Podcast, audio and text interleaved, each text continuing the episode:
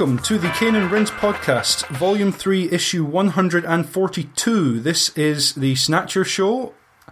Before we get tucked into that particular game, I'd like to invite you to play along with Cane and Rinse Volume 3.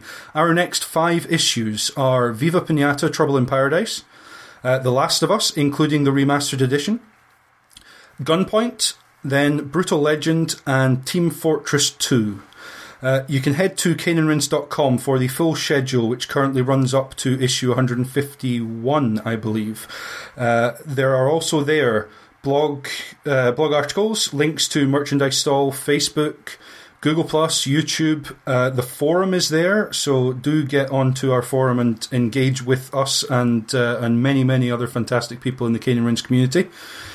Um, it would be wonderful if you would subscribe and also review and rate us on iTunes. It helps us out massively. It gets a lot of extra people just to be aware that, that we are there and uh, we exist. So, particularly, uh, reviews and ratings are fantastic. Joining me, I am James Carter in this particular issue. Um, I have heard rumours he has an underground medical facility in his basement. Sean O'Brien. The name's Gillian, Mika, and you can call me Gillian. Um, his pizza floats every single time, without fail. Karl Moon.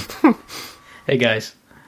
And last but not least, exercising special privileges and our very special guest, the managing editor at GameCritics.com, Brad Gallaway. Huh? Huh? Huh? Achoo! There must be some Snow 9 in here. All right, folks. Uh, we're not going to get tucked into uh, plots yet, just yet, but I want to give out a spoiler warning. Uh, this game, probably in the region of six to seven hours, is incredibly narrative focused, so we're going to be no holds barred on that. We're going to tuck into uh, anything and everything from moment one. So, uh, if you intend to play the game, if you'd like to play the game before uh, listening to the rest of this, hit the pause button, go away, come back, enjoy yourself, and uh, we will hopefully entertain thereafter. So, folks, uh, Snatcher. It's a bit of a weird one. I've heard about this game years and years and years, never ever played it. There are multiple reasons for that, which we're about to tuck into in, in no small way. Um, it is a game by Konami. Uh, directed, uh, created by Hideo Kojima. Uh, depending upon which version you happen to be playing, his credit may change um, and is out on various platforms. Um, not many of them are particularly well known or readily available platforms. Um, only one of them uh, is actually in English, which makes it a little tricky uh, for those of us who who don't uh, speak Japanese. Um, it first came out in 1988, and this was kind of well, it was it was very much around the time of the original two Metal Gear games, um, and, and obviously Hideo Kojima heavily involved with those and with this. Um, before we get on to, to how we played this game or when we played this game, I, guess I just wanted to open up and ask uh, you guys about when you first heard about this game and how it came to your attention because it's not necessarily an obvious one to to know about uh, it, it, having been released in Japan some four years before it came out uh, no six years before it came out uh, over in, in the US and, and UK Uh, after I first heard about Snatcher back when I was uh, reading magazines surrounding the release of Metal Gear Solid, um, Right. which would have been around 1997 through till 1998 when it got a lot of coverage uh, yeah.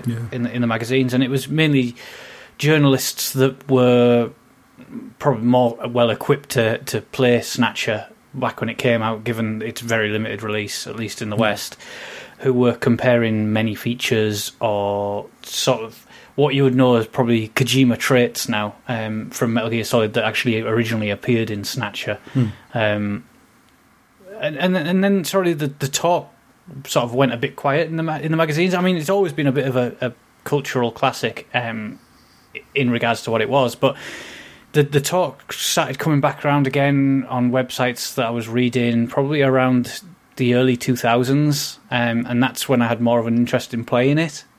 Uh, Yeah. But uh, originally, I heard about it late nineties, and then obviously uh, piqued my interest again hearing about it in the early two thousands. Cool. Now, Brad and Sean, obviously you're from the other side of the proverbial pond to myself and Karl. Hmm. D- do you guys get the feeling that uh, there was that Snatcher was more, less well known? Um, certainly for me, it's a game that I heard about only in, conje- in, in connection to Hideo Kojima, and obviously reading about Metal Gear Solid, just like Karl. But for you guys, was there any different uh, exposure to this in the first instance? Um, as for me, I did I didn't know anything about it. Uh, I heard about it much earlier. In fact, I mean, if my memory serves, I thought it came out in the states in '94. Um, I, Yeah. yeah. Okay, so that sounds about right. No, at that time, um, I wasn't really plugged into like journalist circles, and I wasn't really writing about games or anything like that. I mean, I was only one year out of high school at the time. Hmm. Um, and the only way I had heard about it was I was going to my local rental shop, you know, back when there still were video stores that you would Mhm. physically go to to get a physical copy of a movie. Um, I saw it on the shelf, and I knew a friend of mine at school had a Sega CD. Uh, he was the only person I knew uh, out of the entire high school who had one. Uh, and you know, he was looking for games to rent. I had a couple bucks, and I'm like, "Well, what the hell is this? This is weird. It looks like it's like a dude with a trench coat. It looks kind of I don't know, sci-fi. Okay, sure, let's give it a try." Interesting. That's so weird. Like my, my my story is pretty much exactly the same. Although I was about I don't know 12, 13. I guess I was walking in the rental store and yeah, I saw that cover and I was like, ah. I'll try it out. I, I actually did have a Sega CD for some reason. I don't honestly For- know why, this game, but I did have one. although you didn't know it at the Basically, that's why I still keep Yeah, it. yeah. I still got it, and I still got the my copy of the game. Yeah, but um, yeah, I just saw that cover and I was like, ah, this looks interesting. And I, I already knew about Blade Runner. My dad showed it to me, even though I was that young. And um, yeah, so I was psyched about it. Excellent. Yeah, it's pretty. It's pretty striking cover. I've got to say, um, simple but uh, but yeah, pretty effective. Mm-hmm. Um, so I, I guess that also covers how you guys first came to, to play the game. Both of you on Sega CD originally, sort of Mhm. around the time of release. Um, just stumbled onto it. That's really uh, really interesting. Yeah. Um, so uh, we may as well wrap up then. Uh, I'll get myself out of the way rather quickly because I know about this game because of Hideo Kojima and uh, and obviously the Metal Gear series. Um, see our shows on on that particular series um, for, for my feelings about his other works. Um, and that's the reason I know about Snatcher because when people talked about him, it was almost always Metal Gear, but occasionally someone would throw in a Policenauts or a Snatcher reference just to, Mm. I, I guess, show that they knew a bit more about him than than was was uh, average. Um, and I literally played this uh, this week. Was was when I played it. I'd always been interested to go back to it, but as with many games, it's not until it, we're going to cover it on the podcast that I really pull my finger out and and get on with it. Um, so, Karl, how Mm. about you? How did you end up actually playing uh, Snatcher? I started playing it last year originally on an Android emulator. Uh, Right, as, well. as a way to sort of play it on the on the move, you know, some people want to use the 3DS, others want to use the Vita, and I wanted to use my phone to play some classic games. Uh, and it worked originally, but you know, as as I'm sure you guys remember or you have experienced, it doesn't necessarily lend itself to playing particularly well in some sections on a phone. So that that wrapped up rather quickly, and I sort of put it to one side until hopefully we were going to do a podcast on it. It'd been on the list a long time. It's something that I was interested in talking about, and eventually, when it got on the list, I decided that I was going to play it properly. Um, so, unfortunately, not having access to a Sega CD because those things are both relics and incredibly rare. Um, that I've only ever seen one in the flesh, and that was in a game store behind a plastic case when they were sort of available. And other than that, I've never ever had hands-on time with one. None, no one I knew ever owned one. Yeah. Um, I, the you know it wasn't the most successful machine anyway. Um, let alone in the UK where you know Sega didn't really have that domination that, that we always hear about with the, Mm. the Genesis in, in North America. So I was never actually able to play it on its original system, um, the way it was. I guess the way it was intended, you know, it, was Yeah, it was later released on the PlayStation and the Saturn, but only in Japan, Yeah. and that's a shame because it would have been a, lot easier to play on one of those two systems. Um, So, for me, it was a PC emulator, um, playing the uh, Sega CD version because I don't, Yeah. unfortunately don't speak Japanese, Yeah, so no, I was kind of limited to you know the one English release this game's ever had. Yeah, absolutely. It's very much Hobson's choice for, for English speakers uh, and for anyone who isn't a Japanese speaker. Um, which, leads us deftly, thank you, Karl, onto the various versions that are available. Um, I mentioned the original game was 1988. Uh, that was I guess, in my mind at least, I suppose this is true. Um, these are the Japanese equivalents of the sort of uh, home computers that in the UK we would think of as Commodore 64, um, Amigas, and, and ZX Spectrums and the like. Uh, so the, the systems that Snatcher first came out on were the PC 8801 and the MSX2. Uh, in both cases, they were on floppy disks on those systems. Um, five and a quarter, five five and a quarter uh, inch floppy disks on the PC 8801, and three three and a half inch floppy disks with uh, an extra sound cartridge for the MSX2, which um, plugged into the, the MSX2 and, and had a Konami sound chip on board just to provide some extra, obviously, power to the to the audio, which. If it's anything like it sounds on the Sega CD uh, version, was undoubtedly more than worth it. Um, at that point there were only two acts, and there was kind of this halfway resolution. There is a resolution at the end of Act Two, but it doesn't wrap up the whole story. So that was what was ready at the time, um, and it led to um, Hideo Kojima directing the the Turbo, TurboGrafx 16 remake in uh, between then and 1992 when it came out, uh, which overhauled graphics and audio, added voice acting for some of the the lines, but not all um, and added in Act 3, although I believe it wasn't interactive at that point. The interactivity was added later for the Sega CD version.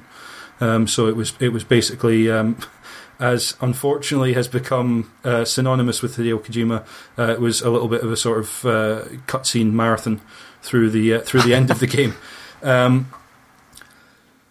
that th- those are the ways you could originally play the game before uh, it came to any any non-Japanese speaking um, versions. Uh, by 1994, there was a Sega CD version which changed quite a lot of the game. Um, it was basically the TurboGrafx 16 version. Um, so there was an English translation done by Scott T. Hards, which was supervised by Jeremy Blaustein, who uh, is most well known as, as the Metal Gear Solid translator, uh, certainly in, in early days, I believe.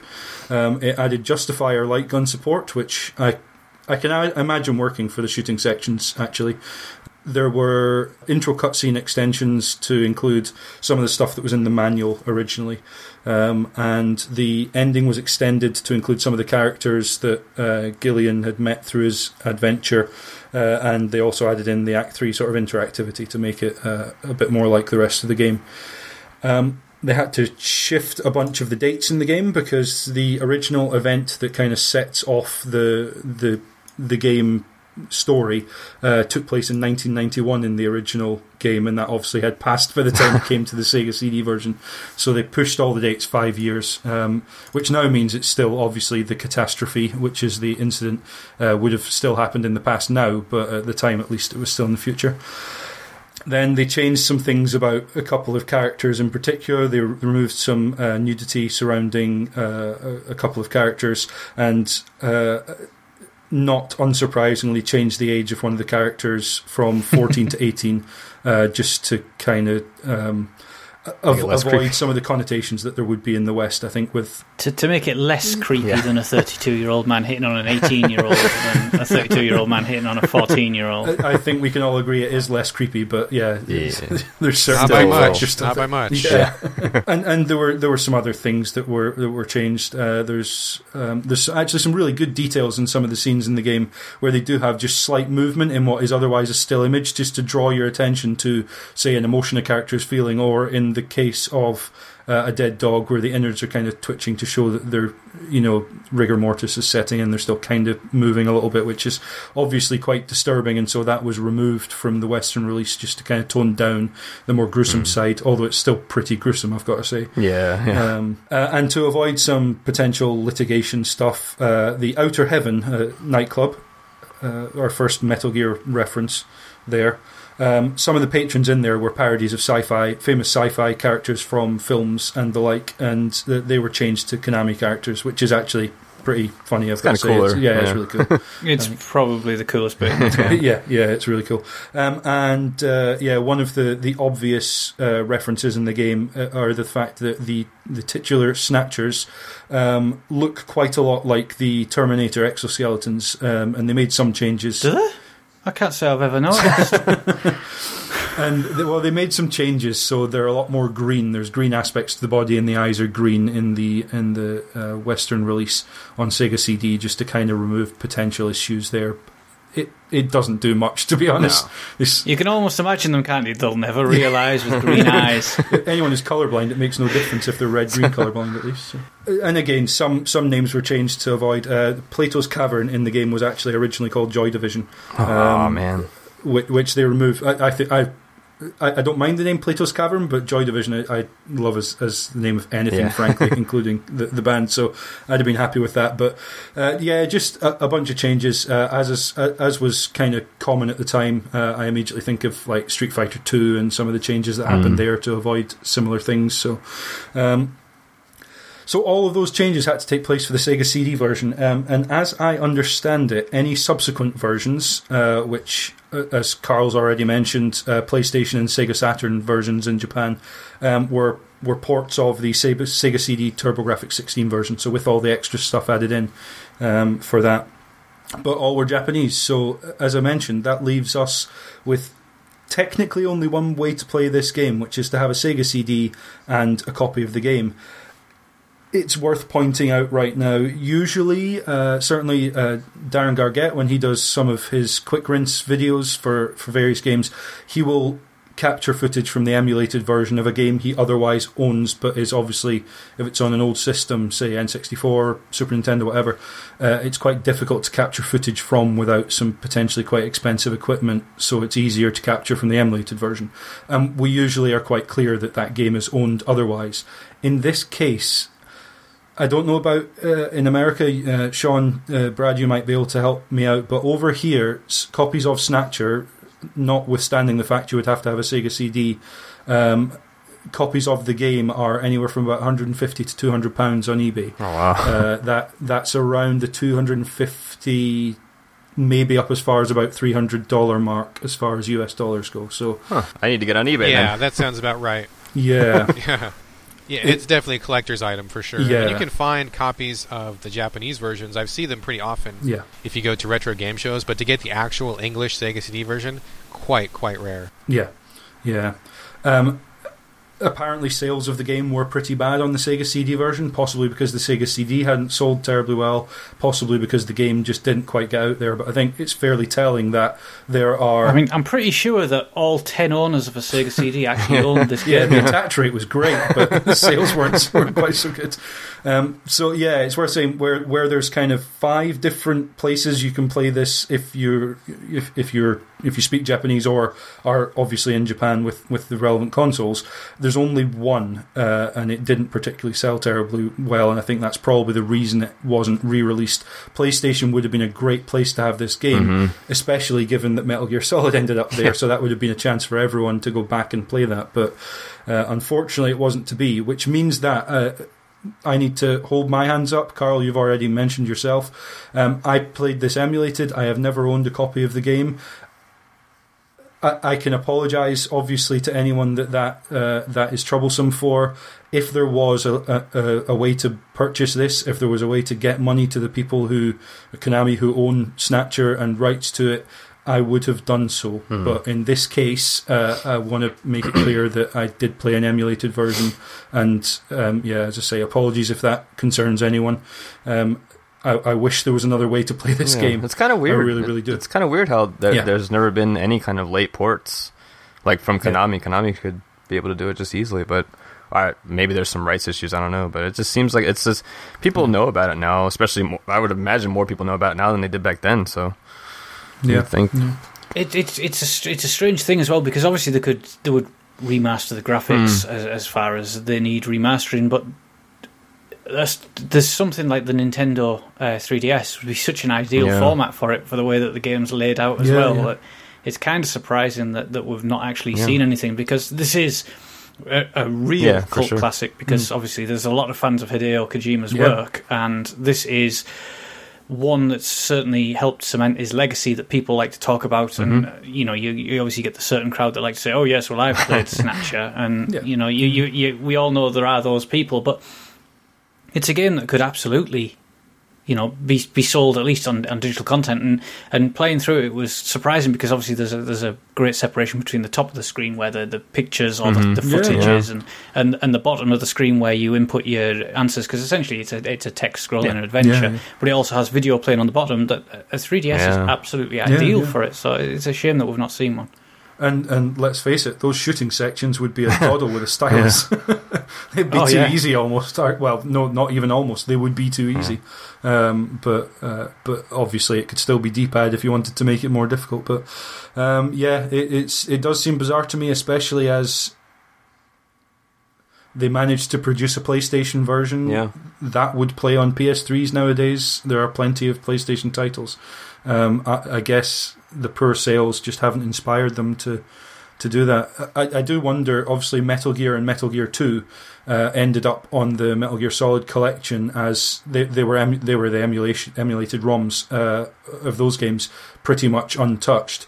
Um, I that would seem a logical thing to throw in as an extra on something. Obviously, there's no Snatcher series to put it on with, but um, yeah, the ROM emulation works. Are you are you trying to hint at Mr. Kojima to bang it onto Metal Gear Solid Five: The Phantom Pain? Is that is Yeah, that what you're yeah, getting absolutely. at, James? Start of the game, walk over into your garage to an arcade cabinet and just fire up Snatcher. Yeah, why not? In all honesty, the emulation can't be that taxing that it shouldn't happen. Just anywhere.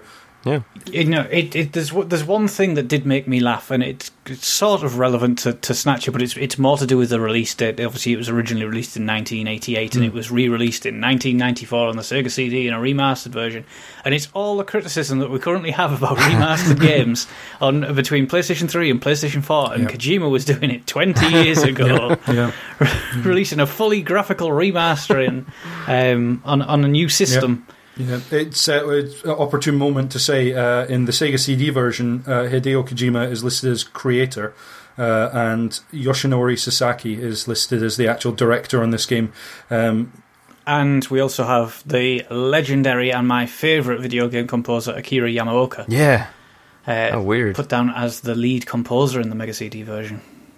uh, yeah, although uh, the um, the the main credits for music and sound go to Konami Kukeiha. I apologise if that's not pronounced correctly, club. Um, but yeah, he was uh, probably Yeah, not. pro- quite probably not. Uh, but this was obviously pre uh, pre Silent Hill. Um, Yeah, it, it, his name actually isn't in the No, no. credits Um, in the earlier releases, but it did appear in the uh, the, the Sega CD Yeah. version. And obviously, he was kind of a big deal amongst Mm, Konami. He, he, he did this and later went on to go and do Silent Hill after proclaiming himself the only person at Konami capable of creating that soundtrack. So he's he's, Yeah. a, he's a confident man, but he um, I, I'm not going to disagree I, with him, to be honest. I, I can't really, you know, differentiate the differences that we have between the releases of Snatcher. But what was on the Mega CD version was quite impressive. Yeah, well, and we'll get on to later. In 2011, he came back to do the music for the um, the radio plays as well. Um, so got Yes. kind of an all star group there together. Again, showing the the at least the the cult interest and the creative interest that there is uh, amongst people who were involved with it and have, who have played it um, in continuing the Snatcher uh, story and and legacy, but not in terms of releasing versions of the game. Konami, please help me. Um, okay, uh, so it's led to be, being a very niche title, but it's not the only reason it's considered a bit of a cult classic or a niche title. Um, the way this game looks, feels, sounds, the aesthetic of it is just. It, it's ripe for it being a genre piece. It is a genre piece. Um, some of the influences I spot. I mean, obviously, this is a sci-fi and and cyberpunk particularly inspired game. We've already mentioned Terminator. Blade Runner seems like the most ludicrously obvious um, comparison to make, um, but it's also a noir story, much like Blade Runner was. Uh, so stuff like Chinatown comes to mind. Um, uh, what about you guys? Is there anything in particular? Games, I I struggle because in 1988, I can't think of many games that had done stuff that a lot of games have done since then. Uh, before, so I can't I can't really count anything that came after. Obviously, as an influence, but is there anything that you guys can think of, games, films, or otherwise, that that particularly fired your imagination? Uh, as, as, for me, I didn't even have a computer until I was, I think, probably 16 or 17. Mm. So hmm. I totally missed a lot of those um, PC titles that may have been yeah. an influence. I mean, obviously the film things I, I picked up on right away, but I mean to kind of give some perspective, when this game came out for me in '94, um, other things that were out at that time, we had um, Darkstalkers and Super Street Fighter 2 Turbo, mm which I was really into the fighting scene at that time. Earthworm Jim, Donkey Kong Country. I mean, stock. I mean, uh, Snatcher stood head and shoulders above all those other things I was playing at the time. Was probably one reason why it was so notable for me, even though I hmm. wasn't really keyed into the whole Kojima connection or anything like that. Um, and I just remember just really with all of the the character and the voices and everything, it just seemed like such a unique game. Yeah. So at that time, I didn't really pick up on any other influences. It was a singular experience compared to what else I was playing in those days. Yeah, that's interesting. Um, I am sure Leon is listening to this currently shouting a list of about 30 games he played before this that, that this maybe could be related to. But um, obviously, the, I, I, played uh, adventure games, text adventure games on, say, the old uh, BBC Micro, um, the, the kind of free text ones where you had to just type in commands and it wasn't necessarily picking from a list. Yeah. Um, We'll come on to some of, of that kind of stuff because I think there's some interesting things that this does uh, in regards to mechanics. But in terms of aesthetic influence, um, obviously uh, Metal Gear has has been compared to various films, not just in terms of tone and story, but in terms of direct references and homages that that are made within those games and this one to uh, particularly science fiction. Um, and action uh, films and stories, um, and and it's exactly the same here. Um, one one uh, aspect of the legacy of this game that that struck me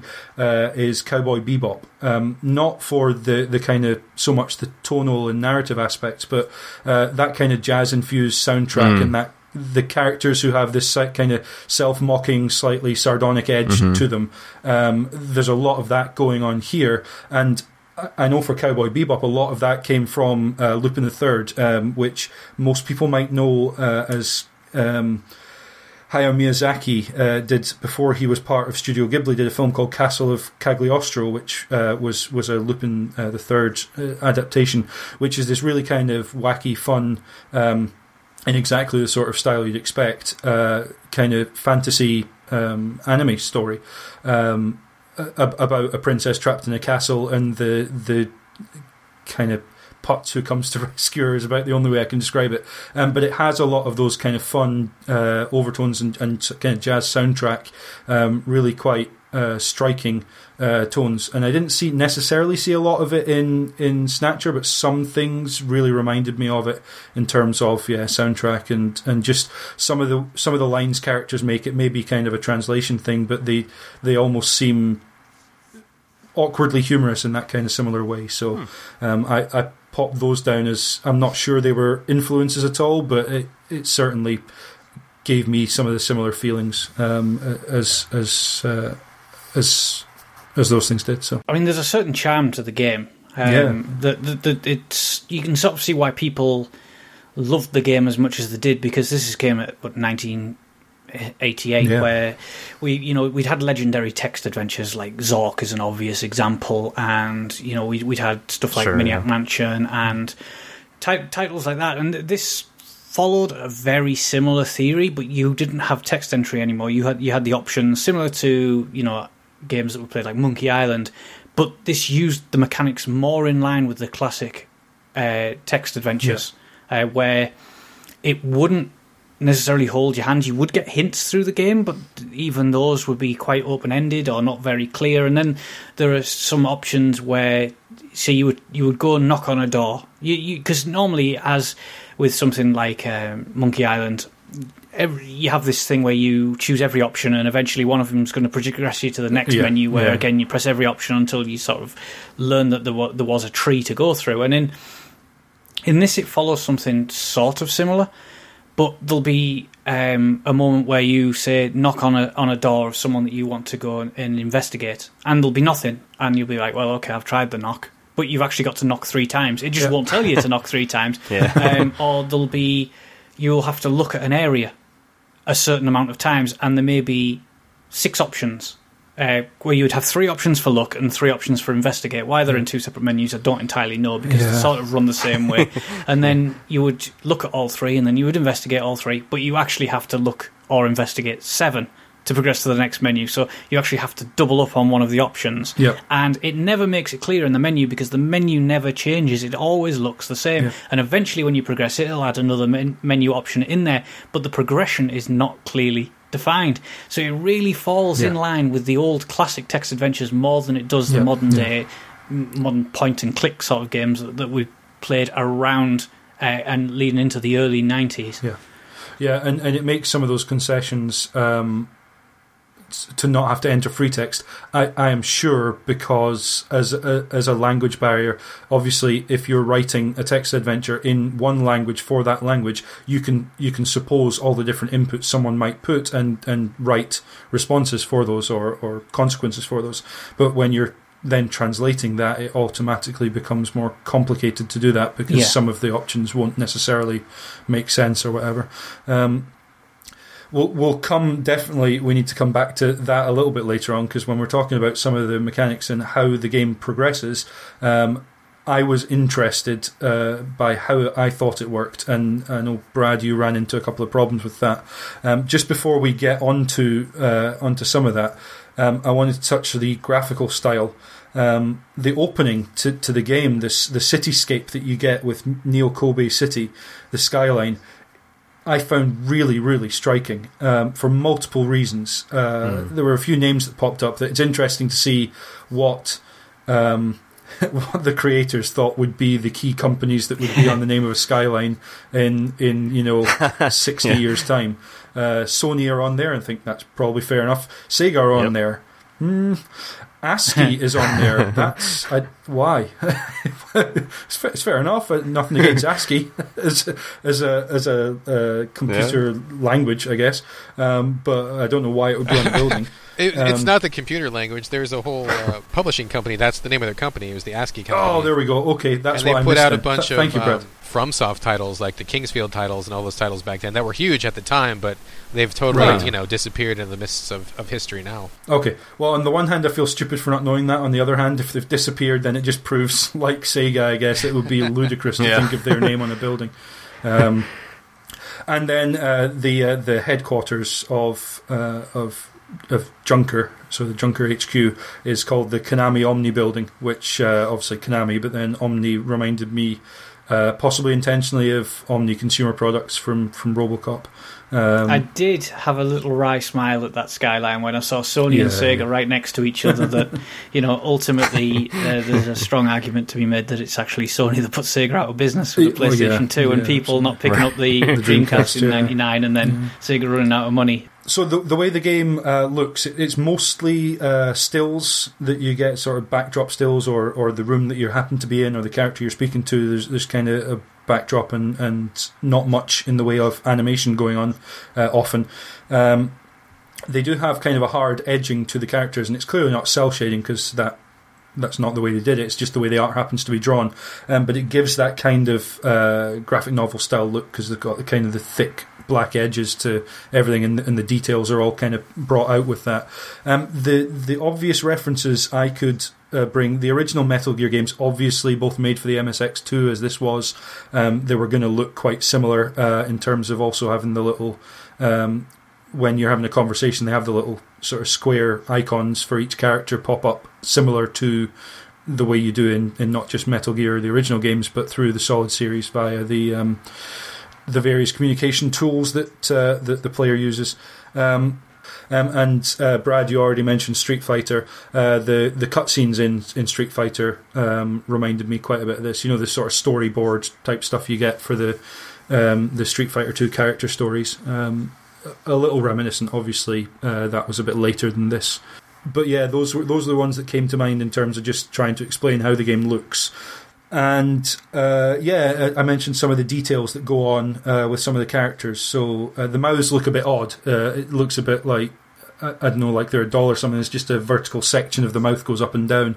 Uh, although in Act Three it changes. I noticed it in Act Three it looks a lot smoother. So obviously they Yeah. changed that when they they added Act Three onto the Sega CD version.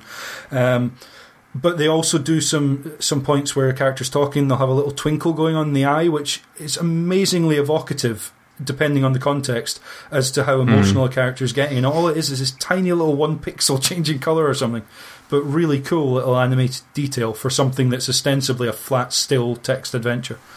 It's funny you bring that up because as I was playing through this again, I haven't played it in quite some time, and as I was playing through it, I was just like thinking to myself the whole time, "Wow, this looks still really good. Like it looks, Yeah. It Yeah. has no problem drawing you in. It doesn't look, you know, like you play an old PlayStation One game or something, and those are vomit-inducing. A lot of them. they just, you know, the, the Yeah, four yeah, pink know what you mean. triangles or whatever doesn't work anymore. Yeah. But you come Yeah. back to this, and the art is so. It has so much personality, and like you said, just a little bit of uh, motion here, a little twinkle there, a little nod there, and it's it's funny because you don't ordinarily think of pictures like that or that type of game technology being so emotive and being and communicating so much visually. Hmm. But when you Mhm. compare it to people these days, where it's like if you don't have photorealism, then it's not good enough. Well, you know, honestly, yeah, like look yeah. at something like this. I totally got sucked into it, and I love these characters, and they are like 2D stills with like you know eight different colors on screen. It just it's all yeah. about the artistry, you know. Yep. It's something we've mentioned before on, on the podcast regarding that the, the, the leap to 3D with the PlayStation and, and the Saturn was quite spectacular. And at the time, it felt absolutely amazing. But the problem is, when you go back to play them, they don't hold up well because they were the start of a very new style of, of, of game. And if you go back beyond that, when it was 2D, that was a, a, a technique that had essentially been mastered. So the charm that was put into them is never lost because that was never changed generationally with, with system power. It was just. uh, Uh, it was artists essentially playing with their palettes and having their wills, and it's something that we, I believe, we mentioned it on the Castlevania Symphony of the Night podcast, also mm. another Konami game, where despite being 2D and, and Castlevania going 3D, it's still regarded as the best game because of all the little great touches in that little art in the art world. Still hold up completely, and that's exactly how I felt about Snatcher. And this this game is this release is 20 years old. Yeah. The, the the main game is 26. Yeah, That's huge for a game when you you know if you're thinking back to 26 years plus, you tend to be drawn onto games that look what I would say considerably worse than this, but this does have that certain artistic style that it looks really nice. It does have those little touches, um, as James said. You know, you'll have that little the, the eyes will sort of narrow uh, a very small amount, but it conveys the emotion of that character, or Yeah. or uh, the way they look on screen. It, ha- it has the ability to make you laugh, and you know. Yeah. I'm I'm not saying it has the ability to go the other way because it, at no point does the game ever really try to without you know being quite comical um, in in its own way, which sort of defeats the purpose. But there were there were times that stuff would happen in that game um, that would make me laugh with just the art style alone. Uh, it is really charming.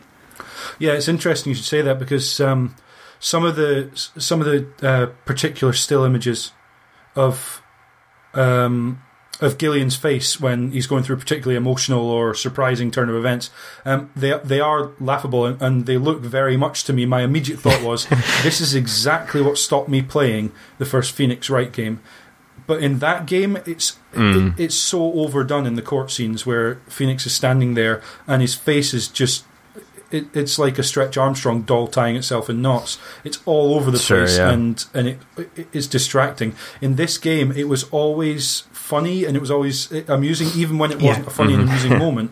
Um, but it never distracted from what was going on. It always felt additive because it was fairly sparingly used. Um, and and I really liked some of the the more goofy faces he pulls as something's going on around him. Yeah, I mean, Um, it falls in line, doesn't it, with Metal Gear Solid, with Yeah. a, a, a game that does not take itself overly serious. Um, you know, there, there are moments it'll just go to being just pure daft, uh, uh, and it always stays fresh because of that. It, it's never poor-faced in, in how it tries to Yeah, do. I think the first time we see him pull one of those faces is when the you get the bomb out of Little John, the other Metal Gear. it's a time bomb. His face That's a stretches wonderful back. scene because Yeah.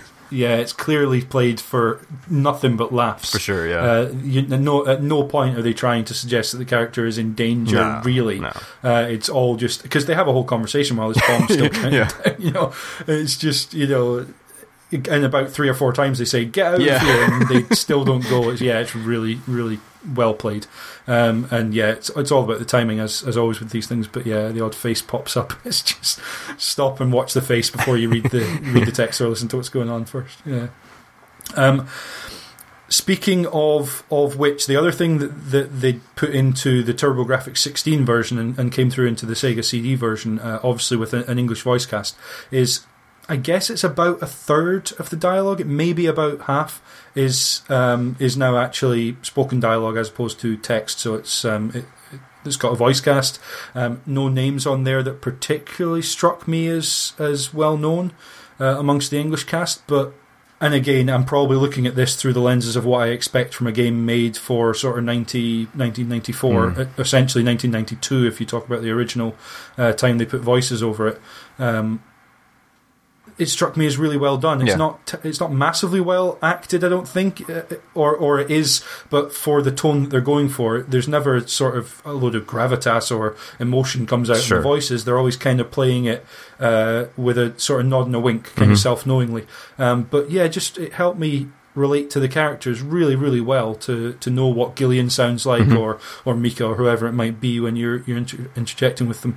Uh, and met the Metal Gear voice, Yeah, perfect. it- just Yeah. wonderful. Yeah, I fantastic. mean, I think there are there's only really two main voice actors for the men um, in the in the whole game who tend to tend to voice everyone Mhm. uh, of every nationality, which is, is quite amusing in its own right. Yeah. Um, but the, the the women seemed uh, there, there seemed to be more female voice actors in it, and I don't know if it's just me. I thought they did a much better job. Mm. Um, uh, and I know that one of the male voice actors, Jim Parks, um, I wasn't overly keen on his work, um, and he does he he was also happened to be in what I widely regard as the worst movie of all time, which is uh, From Dusk Till Dawn Two, which is just comically bad.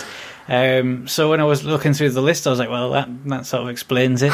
you know, that that that, that makes sense. Um, but it, it was it wasn't awful. No. It's not you know Castlevania Symphony of the Night bad. Yeah. Um, but it, it, it, it's not spectacular. I just wish, I think more variety in the male voice acting would have helped uh, with with more voice actors than just the two of them. Um, but the, I didn't have didn't really have much of a problem with the women, which which is kind of weird. I just thought they were better voice acted. I was going to say that's really really interesting, and I wonder how much of that is cultural because I thought Gillian's voice voices were great. I thought he had Mhm. the best yeah, performance sure. out of the whole game, and I thought the women were actually pretty flat for me. I thought they were okay, but I felt like, and, and of course, I have no idea how they were recorded. I mean, were they together in the studio? Probably not. Did they have any context? Probably not. So Oh, yeah. it's Yeah, always rough, you know, not, yeah. especially back then uh, when things were so basic. But I thought um, Gillian was great, and I really, I just, I mean, even today, in comparison to all the other voices that we get in games, I still thought he did a great job Yeah. considering that Mm. number one, it's so old, and that, like you know, like James said, like it's kind of a wink, wink, nudge, nudge. It's never really played super yeah, yeah, serious. it's never. Yeah. Yeah, Uh, but yeah, the women I thought were they felt notably flat, although not terrible to me. So I wonder if that's a uh, you know which side of the water you fall on, whether that Possibly, that has a- a, um, factor. I, I guess I'm somewhere in between the two of you. I really loved Gillian's voice, and, and, and but none of the female voices sounded uh, anything but but you know fine as as well. Um, as as I say, uh, Gillian and, and Metal Gear were the two that stand out, which makes sense because they're the two biggest parts Yeah. in the game. So they obviously had to kind of get those right. Um, but yeah, no, I, I, I was fairly impressed with, with all the voice work. Obviously, yeah, bearing in mind the, the caveats that I've just placed on all of that. But um, I did like the voice of Metal Gear. Oh, yeah, I'm, yeah, I'm Richard going to be honest. Which, which is obviously, job. if, if the listeners haven't guessed, is another Metal Gear Solid. Yeah. Well, another Metal Gear reference at least, and it's actually Metal Gear Mark Two, the uh, the the side drone Yep. you actually have in Metal Gear Solid Yeah. 4, which Yeah. Oh, I was Made so me- happy when I saw it, that. it had it had made me smile when you when you saw it sort of come out of Harry's office when you get awarded with your little mech at the start of the game, and I was like, I know that one. yeah. Yeah. Well, and, and they actually, they actually, sorry, go No, on. it's just because when I first played Metal Gear Solid 4, having played this, you know, years and years and years, like decades Yeah, well, before. that must- yeah. Oh man, when he first came out, I was like, oh my god. Well, they actually uh, they actually say in, in Snatcher, obviously uh, not referencing Metal Gear Solid Four at all, but um, they actually mention that it's based on Mhm. a model from the early or late twentieth or early Yeah. twenty first century, I think, or something like that. You know, or- Yeah, Uh, going back to the voices, I one thing that I really specifically liked about it was how i even though it's like super charming, almost everyone is as Hmm. stereotypical as they possibly could be. Like Oh, yeah. um, Yeah, yeah. like the the chief, he has that cer- that perfect, you know, like get over here, Gillian kind of voice, you know, yeah, and yeah. Random Hajile is basically John Wayne. I mean, the, the best part is with the chief. Um, Gillian himself says, doesn't he? he? Goes, the chief looks exactly like I thought he Yeah. would. Yeah, and he does. And the the first time you see him, uh, and it is behind the desk, and that's where you see him for most Yeah. of the game. And Mm. yeah, he's just he is that police chief Yeah. who's you know yeah, it, it's one of those things. It's, it's we've seen. If the characters felt familiar, it is because we had seen them before. Of course, you know, yeah. Gillian Oh, is yeah, yeah. clearly Deckard Right. from Blade Yeah. Runner. Yeah. Uh, they, they don't even try and hide it. Um, Oh, the no, the, no, the no. first snatcher that you take down is clearly Roy Batty from Yeah. Blade Runner. yeah And then Random Hajile is um, I can't remember the character's name, but it's Sting Yeah. from Dune, yeah yeah and it it it's like the, he's, the coat is copied, the hair is Oh, copied, yeah, the face is copied. It's you know, but that sort of in a strange way just helps the game. yeah, yeah. It's like I was saying, it's It, totally it doesn't charming. detract Oh, from yeah, anything. It, it, yeah, it yeah. it just completely adds to the charm. And of course, you know, we we have uh, the snatchers are replicants, but they look exactly like Terminators, and yeah yeah. Yeah. it's Yeah, it's no, quite absolutely. amusing, but And- it, and- it is enjoyable. And it's absolutely intentional because it, it does multiple things. What it does is it, it gives you an expectation of what these characters are going to be. It's a shorthand so they don't have to explain, and it removes a lot of exposition as to what the character is, or you know, it removes a lot of having to explore that character because you already know. And what it then that then does is allow them to subvert it slightly and make the character, you know, obviously Gillian isn't exactly Right, Deckard sure. because by the end he gets a whole backstory that's wildly well uh, wildly different and there's not really but well by the end there certainly isn't but during most of the game there isn't really an expectation that he's a snatcher it's kind of Yeah, yeah. it could Well, be but it's, not one of those things though that right up until Act Three, yeah you can almost feel like he could be a snatcher. oh yeah because yeah the, the you know, which thing which and no falls history, right in etc., which yeah. which falls right in line with the influences for the for this game, yeah, and yeah. and you know up until Act Three was released, which sort of cleared a, a lot of stuff up, including you know Random Hajile, who you can almost completely change his character uh, via the via what happens in Act Three, Yeah, the, the yeah. way that the story goes, because obviously he's essentially a, a removed character from the timeline until that point. So um, it's almost like Act Three, whilst it finalised the story the way it was intended, did sort of clear up a few um, potential misgivings on the story where you could feel that it was essentially a straight rip of the Blade Runner storyline and, and, and stuff like that. You know, yeah, yeah, true, as, yeah. as the game was originally released in '88. Yeah, yeah, yeah, sure. Yeah, um, w- w- we've talked about voices. Uh, the other thing that I've I've mentioned, uh, and I think is probably going to be a, a big uh, contributing factor to our feelings about the game, uh, certainly is for me. I guess it probably is for you guys. Um, the music and some of the inc- incidental kind of uh, sounds that go on. Um, there's a lot of jazz in the opening uh, music, and it kind of gets more and more uh, synth based as you go through the game. Uh, note, I think uh, I'm right in saying that, but there, there's kind of that heavy '80s synth influence. And for me, I always think of Masters of the Universe and that silly bloody key, but it's a thin synthesizer. It, that's always what I think of when I hear '80s synth music. Um, but it is that, and it is wonderful. I Yeah. think. I think it's fantastic. Oh, the saxophone! Yep. Uh, Some people who Yeah, follow me on Twitter might have men- seen me mentioning yeah. it on uh, over the last few days. Um, that that saxophone in the intro Yeah. to Snatcher is just absolutely cheesy and charming and wonderful all at the same time. I absolutely loved it. I actually watched the intro through three times in a row for that game, so I'm going to be disappointed if that piece of music doesn't appear in this final edit shot. oh no, totally. It's gonna be in there, yeah, for sure. Uh, for me, the um, the the creepy music. I'm sure. Um, I don't know how else to describe it other than the da-na-na, da-na-na-na. Like Yeah, when I was, yeah. when especially when I was that young playing it, that music seriously creeped me out.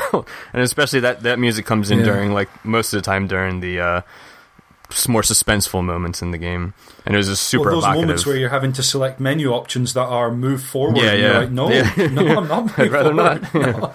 yeah. yeah, really evocative stuff. Yeah, yeah, yeah. No, I, I think it's absolutely fantastic. Uh, Brad, how, how about you? Um, music for you? Oh yeah, that was the first thing that struck me when I started it back up again. I mean, like Karl Yeah. said, the intro is just amazing. Amazing. it sounds so great, and as as as having been a person who grew up in the '80s, it doesn't remind me of Masters of the Universe. And Yeah. it sounds cheesy. It sounds awesome because that's what we listened to back then. Um, but yeah, I love it, and honestly, I do own the soundtrack. I bought several copies of the soundtrack. I think about the original. I think I've got a remix version, but I just think it's it's one of my favorites of all time. And I'm not really much of a music guy, to be honest, but this is a soundtrack that Yeah, really me grabbed me and stuck with me and you just you just hear it and to me it's so distinctive compared to other Yeah. games Mhm. whenever people Yeah. talk about music in games i often struggle because i don't really quite remember what they're referencing. Like when someone says oh did you, you remember that song? And i just i just don't. But when you talk about snatcher this is one game when i can genuinely remember all of the songs Mhm. all of the music and the sounds. It's just it, they did such great work there. I think it's equal to the work that they Yeah. did in the other aspects. Yeah, it's it's Yeah. become a Yeah, running absolutely. theme on here uh, for James because he's he's like you. I, or, sorry, I'm speaking for you here, Yeah, but no, like absolutely. yeah. I was going to say, I mean, yeah, exactly. Yeah, and, then yeah. how uh, whenever you mention that you've noticed the music or like it, then you know it's legit. yeah, and, and don't get me wrong, there are plenty of games that have excellent music, and I have just been too much of a inept human being to notice it. But um, but yeah, generally the mu- where the music does stand out. Um, I'm almost certain that you and Josh are going to tell me that I'm right for, for, for noticing the music, and it is fantastic. And I, you know, I, I defer to, to you guys generally, but uh, when it, when music stands out to me, uh, yeah, it's pretty much a given that it's it's up there. So before we uh, we move on, we've talked a bit about um, about mechanics and narrative, but we're going to get stuck into that next. Uh, before we do, Sean, I wonder if you could start off with the, the first part of uh, Tadino's forum post, Sure. please. Uh, Tudino says, as a big Metal Gear fan, Snatcher was always on my radar, but since I'm not great at adventure games, I constantly made up excuses not to play it. To be fair, it wasn't hard to make them. The only way I could play the game was through emulation, and I had to try several times until I finally got it to work properly. When I did, though, I was in for a treat because Snatcher ended up being nothing short of fantastic. From the moment you start a new game and the intro cutscene begins, you know you're in for something different. It still managed to impress me today, so I can't even imagine how people felt about it back in the early 90s. The sequence sets the tone for the entire game, introducing the world and characters in a very cinematic manner, and prepping the player for what's in store. It's also here that Kojima's love for the movies, especially the cyberpunk genre, shines through. Uh, just as a side, I love how the game actually starts with "This is for all the cyberpunks out there." yeah, it's yeah. super cool. dedication. Yeah. Yeah, it's really cool. Uh, Tadidio continues. That shot of Neo Kobe emulating Blade Runner is just the beginning of the homages in this game. Instead of coming off as a ripoff of those movies, it feels more like someone putting everything in, that they love about a genre into a single project. And for someone who thought Kojima seemed spent in Metal Gear Solid 4, coming to this was a breath of fresh air. Speaking of which, it was very odd to play this weird hybrid adventure and visual novel, especially with no cursor. I welcome this, however, since pixel hunting is usually what kills me in adventure games. The game keeps you from progressing by making you click all the right options to let you proceed. In most cases, this isn't a big issue since you would click on those options anyway, but when the game requires you to click the same thing three or more times, it can get a little frustrating. I personally really like the shooting sequences, it certainly beats having cutscenes for all the action, but while I think they're fun, they can be quite a hassle, especially if you're using the keyboard. There was one sequence in particular that made me almost quit the game. Uh, we'll we'll come back to Todino's feelings on some of the uh, other aspects of the game later, but um, yeah, I just thought that fitted quite nicely there as a as a summation of kind of how he came to the game, which is uh, similar to how I did as well. Um, and uh, and then obviously leading us into talking about the mechanic. As far as mechanics go, we've we've talked about the fact that text adventure. One thing in particular I wanted to, to point out, and Karl, you've already mentioned the fact that it's menu based, uh, sort of selecting from pre de- predetermined options rather than say the old, in my mind, the really traditional adventures uh, adventure games, which are the sort of free text type in where you're just Yeah. guessing what the command is and hoping something happens, um, and kind of fumbling your way through. Um, what it does is it gives a structure to it that means you're not you're not doing that. You're not fumbling over just finding what the correct command or the correct series of words is. In a similar way to, say, a, a free roam uh, point and click adventure where you are pixel hunting, just clicking on everything, trying to see what works, uh, and ones where items are kind of highlighted to go to. Um, say like uh, in LA Noire, you can have the the um, the highlights turned on, or in a game like Bioshock, which obviously isn't that kind of adventure game, but the item you need is highlighted gold by Mm. default unless you turn it off. Um, whereas in, in an adventure game like a CSI game, a point and click adventure like CSI game, or or like um, like say uh, LA Noire, where it's that kind of game, but in a in a more free roaming sense. But the items are highlighted. I feel like that's kind of you know it's a bit of the why can I pick up this knife but not that knife Yeah, type yeah. situation where it's Yeah. just well that's the one that's highlighted so that's the one you pick up um, versus that kind of getting lost and not being able to find the right pixel. I I didn't feel like I was either being led by the nose or being not led at all in this. Having the menu options meant you could explore the options given to you, and still, you, I mean, you click on one of the options multiple times, you get different responses from the game, um, and you can just go through every single option on the menu, but you can also try and work it out and work out which is the option that's going to move you forward, which is the one you're interested in. Uh, when you're doing the video phone calls, it's it's often just for your own um, not entertainment, but it's for your own interest to talk to, say, Jamie um, Gillian's Mhm. wife, um, uh, and having the options there, you can pick one or two of them that you're interested in talking to her about. You can pick all of them. Um, it never felt like you were being led, but because the structure was there of the menus, it removed that kind of frustration. I know. Brad, we're going to talk in a second about a particular frustration you had because what it also means is I wasn't really sure um, whether it was going to be critical to explore every single option. Um, you know, like in a in a Mass Effect game where you get a series of options to talk about. Some of them will disappear when you've talked to them, or, or once you've done them all, that's it. You're not going to get anything more out of it. Um, I wasn't necessarily sure if you had to click on everything, which was kind of my default way of doing things, um, or whether you could kind of just pick the critical path through, um, and whether or not just missing one thing to talk about or pick up or look at was going to kind of stop the game in its tracks. Um, and then I saw Brad was having trouble with the game, and that answered my question in no short uh, way. so, Brad, um, I imagine you have some feelings of, on how picky the game can be about what you've done and whether it lets you continue with the story. Yeah, you know, I, I, I have to say this playthrough was probably my third or fourth. So I played it Yeah. A couple times back when it came out, and like I said, I didn't have a lot of experience with games of this sort back then. I was definitely more on the console arcadey side. Um, so I think back then I was very open to what it was doing, and I would be more patient to kind of go through all the different choices and everything. But I think I got I got tripped up in two ways this time. I think number one, because I've already played the game a couple times, I already remembered hmm the end point of what I was doing, and so I found Yeah. myself wanting to just do the thing that I knew I needed to do, rather than going through each option and exploring as if I would have done if I was coming to the game fresh. So I think that Yeah. by me remembering what the goal was, rather than you know going through each and, and examining each thing, I think I got Yeah. a little tripped up that way, and I think I also got tripped up just by the fact that games have advanced so much since then, and not Yeah. to say that this genre is outdated. But for example, I mean, just to kind of give a quick comparison, at the moment I'm reviewing um, Danganronpa 2 on the Vita for uh, Game Critics. Similar, they're both kind of like visual text adventures, and so I thought Mm. it was really interesting timing that I was playing both at the same time. Um, but I gotta say, when you compare those things, the way that Danganronpa clearly keeps you moving forward, and if you get stuck, it knows where you get stuck and it gives you a hint right away Yeah. and just it's very easy to progress. Things are highlighted in a very clear way. It's n- it's not really ever a question of getting stuck. It's just a what do you want to do.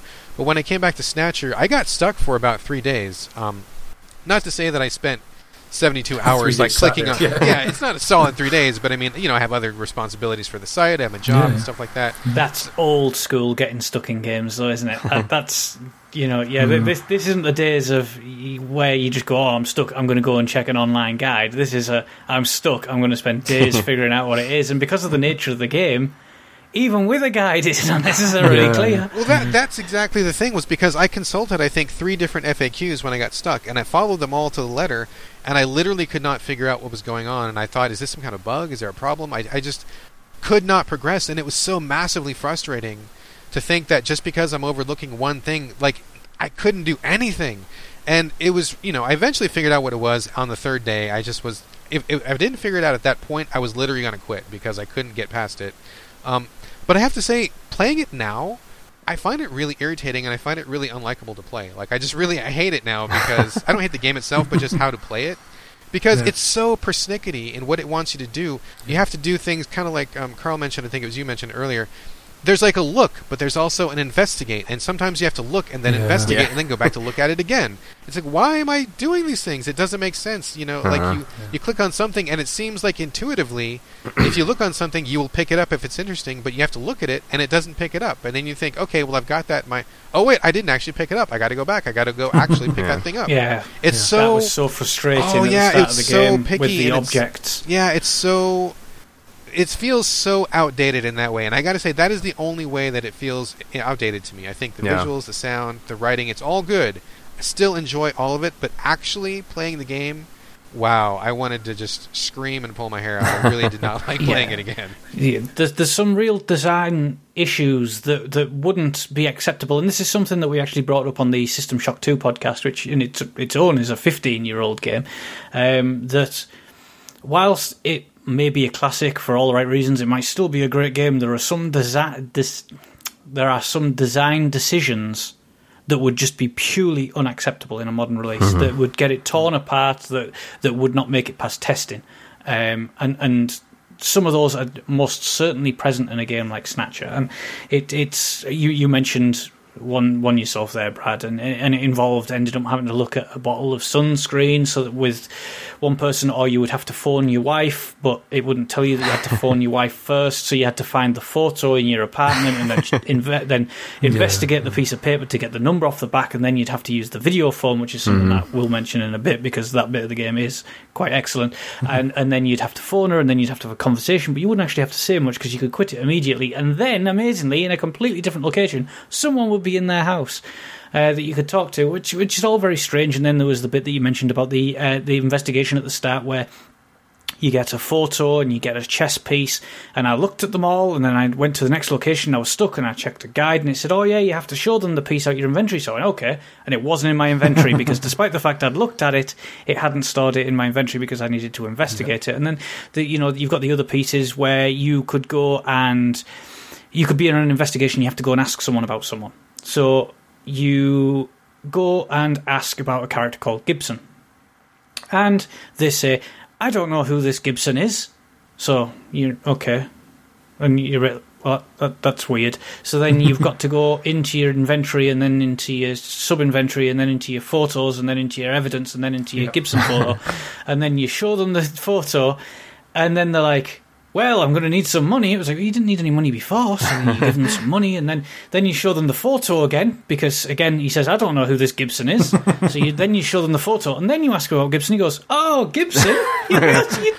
yeah, so that side of it is all a little bit frustrating, but Yeah. at, at the same time, you can only imagine that if I'd played this you know, 24 years ago or or 20 years ago that I would have thought that this would have been the most badass game. Um, but yeah, little design decisions like that would just would not be acceptable in a game now. And of course, the menu structure is quite similar to um, how you would go through like an Ace Attorney game with the, with the choosing of the menu options and, and, and and so forth. But you know, whilst James might have been turned off by the art style, the progression of that is a, a much superior take on, on what this tried. Um, and as a result, the way that the, the, this game is structured with its mechanics, that even with a guide, it's not Hmm. necessarily that clear. no. Because there were times where I would get a guide out and I'd be cursing and I'd be like, I've done that. And you realise you have to go back about three areas because you didn't, you know, look at something Yeah. Yeah. or some something daft like that. But you know that, that that's by the by. That was a, that's an issue with the game. And aside from that, it's you know thoroughly enjoyable and, and engaging. Yeah. Yeah. There, there's a wonderful serendipity that we're recording it this week, uh, the week that PT came out, which is also, I guess, Yeah. by Kojima, and everyone's having the exact same reaction What do I do? to that. Like, how do I get through this? What am I missing? What am I doing wrong? I don't understand what I missed. And and there- there's totally bizarre design choices in that too. And it's just it's just ironic, I guess. Yeah. it seems Kojima is still willing Yeah, to uh, piss you off as I, much as he can. I think though it was just more acceptable 26 years ago to have a game where of course, yeah. the flow would be broken up if you just didn't happen to know what to do. I can't even imagine writing a guide for this game because working out what you have to do, unless you're just doing everything and telling whoever's reading the guide to do everything. Um, yeah, working out what the actual critical path is and where the breaks in that can happen and leave, you know, someone like Brad, who's actually completed the game twice previously, sat in front of a door knocking on it and not realizing that two buildings ago he should have looked at and investigated a bottle of sunscreen in order for some other random character to be in their flat, which obviously isn't a cause and effect type thing, but in terms of the way the game works, it absolutely is. And that's just bizarre. That's not logical at all. Um, and yeah, there's aspects of the narrative in terms of the snatchers and the sunscreen that don't make a whole lot of sense either. But uh, to have such a, a fundamental logical sticking point uh, in in the game is yeah, just I was, I was just going to say that it, it, it's quite interesting that um, you know, given the the issue that Brad had at that exact moment, when I was actually perusing some online FAQs uh, for periods that I got lost, I actually looked in the FAQ section of it, and one of them happened to be regarding how do you get uh, Ivan to be at home, um, and it's basically call your wife and then check the bottle of sunscreen, and it was exactly the bit that, that Brad happened to be stuck on. So it's obviously that bit is an issue. yeah, yeah, yeah. Well, I was going to say it's really interesting too. There's some inconsistencies in the way the game is laid out because in certain scenes, if you try to leave before you found the important thing, it'll say, Yeah. you know, Metal will say, Gillian, I think we need to keep looking. But if you leave that area yeah. at the part where I got stuck, he just lets you leave. There's nobody to say you're missing this crucial thing that's going to halt your Yeah. entire game if you don't look at this stupid bottle of sunscreen. Yeah. So it was weird to me that they let you fall in some places and didn't let you fall in others. And and just as a quick side note. I gotta say, it's really it, it, annoying to go through all the different steps because of how many times you have to look and investigate. And I noticed as I was going through the FAQs, the people who wrote the FAQs were very, very detailed at the beginning. And as you got to the end of the game, they started making shortcuts. And I was like, oh, you just got tired of typing a look and investigate, didn't you? Because it's Yeah. you know as irritating as to play, it's just as irritating to type it. So yeah, Yeah, yeah. Definitely could benefit from some modern streamlining for sure. That that game though, the way the way that it is structured does lend itself to having some hidden Easter eggs, and obviously it, it, that's nothing new to Hideo Kojima. He actually loves the odd Easter egg in his games, and um, one section was uh, when you go to the plaza and you're looking for someone. If you actually I think seven looks triggers the event, but if you actually press look 30 times on events, eventually uh, a woman will approach you and she'll give you out some tissues. Hmm. And he's like, This is strange. He goes, Oh, a number's written on it, and it's for Love Line, which is essentially the sex line in the game. So she's actually giving Yeah. you some tissues for a very specific reason. And then you can phone them up, and you get some quite comical little side stories, some little conversations in the game that actually had me laughing. You know, with women belittling you need to ring sex lines, and other ones claiming that we're all being listened to. Um, and then one giving you a false number to get off the line and, and, stuff like that. So that side of it is absolutely hilarious and stuff that not I would imagine that the vast majority of people actually never got to see back in the day because you know if you, if you get in the event at looking seven times on I think you had four options. So again you were repeating at least three of them twice to look 30 times is a bit extreme, but it led to a really good Easter egg. So, um, and uh, some of the Easter eggs and little touches in this game are absolutely hilarious. You know, like flat out had me laughing. Um, You know, again, you got the bit in, in Outer Heaven with the uh, the, the mock up Konami characters, which is Yeah. Probably my favorite bit in the entire game where you know he you would discuss these characters and you'd, you'd have Mr. Wader there from Lethal Enforcers and you'd, you'd you know you'd have a guy dressed up as Goemon and you'd have dressed up as the Contra characters and a couple dressed up as Castlevania characters and you know, I think my favorite one was if you click on to discuss the Contra characters Gillian says, I'm starting to sense a theme here. We must stick out like a sore thumb amongst all these Konami characters. Huh, Metal Gear. And Metal Gear turns to you and says, Oh, I'm not sure. I think we fit in better than you think, Gillian. yeah, yeah, yeah. Just really nice touches. There, there are a few fourth wall breaking moments as well. Oh, that, yeah. that are, that are yeah, just really nicely done. That one in particular that stands out to me is when you're in the car sabotage sequence, um, and you just have to go through all the options, and there's nothing to do, and then prayer pops up, so you pray, and and, and basically then uh, Metal Gear says, "Oh." We prayed and another options popped up on the menu, which is just this wonderful. And he actually references that it's a menu as well. Yeah. It's not just oh no, we can do it, but it's just literally yeah, just it, as always. Um, Hideo Kojima has a wonderful way of just sticking his hand straight out of the screen and just tapping on the shoulder and just you, pointing out what you're doing and what you're Yeah, playing and what's going on. It's even self referential that it's a game, isn't it? At the start, Yeah. when he says, Oh, go to your apartment, he goes, I have an apartment, I have a place to stay too. And Metal Gear's like, of course you do. You got to stay somewhere. He goes, I know. I'm just trying to th- make things a little more fun for the folks playing the game at home. yeah, yeah, yeah, absolutely. Lots of little touches like that, and, and a lot of them around the video phone, um, which Yeah. which I thought was really good. Um, there's a couple of different resources you have in the game. Video phone is one. You can call there are various numbers, but uh, I, I don't know if these numbers were in the manual anywhere. I assume you just have to find them, write them down. Uh, that's what I ended up doing. Um, uh, and and also using uh, in the English version, it's called Jordan. Uh, I'm not sure on the pronunciation because it's been a long time since I played MGS4. Um, but uh, Gaudy or Jody, it might be, I suppose, um, which is the AI system that you have to go to to find out all the kind of Huh. rap sheets about different characters and information. Um, and, and you need at one particular point in the game to answer a couple of questions uh, that um, Jean Jacques Gibson's daughter is is asking you. Um, in theory, you need to go there unless you look it up in, a, in an FAQ. Yeah. I, I, mean, think. can you remember when games used to come with manuals and then those manuals used to have notes sections? Yeah, It's for games like this. Yeah, yeah, and and obviously uh, straight from Metal Gear in terms of needing to get the um, the the frequencies to call various Narrow, different people, and often having to either write those down or find them in a manual or whatever it might be. And yeah, just uh, the video phone's very much evocative of that. Um, and has some really nice touches when you're just calling your your wife, who you're kind of estranged from at the beginning of the game, and you can just choose to talk to her about whatever you want. Um, naturally, there are some inappropriate options to choose, uh, and you're reprimanded Yeah. for choosing them. And yeah, just uh, just some real humour from that. From that, I thought.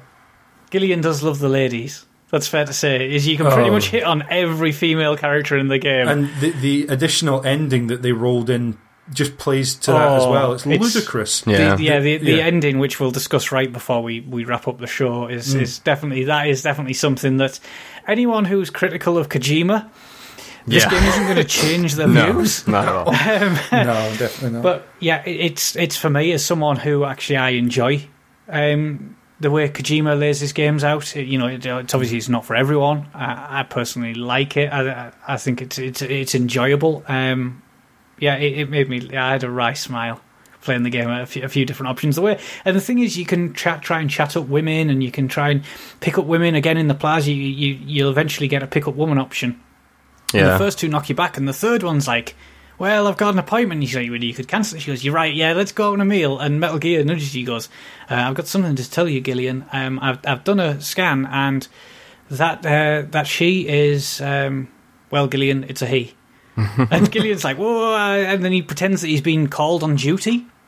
And then he obviously and he tells Metal Gear that isn't it against the law to scan someone? He goes, Metal Gear goes, yeah, you found me out. So he runs after the woman again and says, oh look, you know whatever's been cancelled, we can go on that date. And then eventually it plays out that the woman is a snatcher and it goes to a game over screen. But then Metal Gear nudges you and wakes you up and says, you fell asleep on the job, Gillian.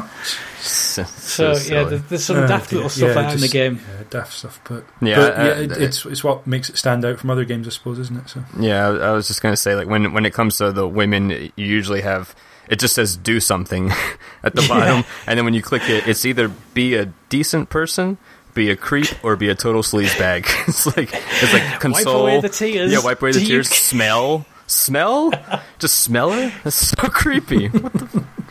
Yeah, I Oh, gotta dear. say, I mean, I, I, I don't remember those things from when I played it back in the day, but I think having been a teenager back then, I, I don't think it would have struck me quite the same way. But coming Mm-mm. back to it now, being so much older and, and just, you know, hopefully wiser, I gotta say, like, I really, I really was really kind of repelled by those points, and I was surprised at how often Yeah. Kojima's, like, sexual Yeah. connotations came up. Yeah. And I was like, you know, a little bit here and there is fine, but, like, they really verge on the creepy a lot of times, especially when Yeah. you consider that, um, that one girl is supposed to be, what, 14 originally? I forget She what was her name is. 14 in the yeah, Japanese yeah. release, yeah. Yeah. I mean, it, it's weird, isn't it? Sees her in the shower and stuff. Yeah. Yeah, it's really weird. It's really creepy, and I felt like it was really distracting to me rather than it being entertaining. I was really kind of put off. I mean, it didn't make me Yeah. dislike the rest of the game, but it was kind of like a really harsh wake up call to see how much of it was so overt. yeah. Um, Yeah, it, it, it just it's, was. it's Yeah, kind of. very in your face and very over the top throughout the start of that game. That, that really it shouldn't have been there.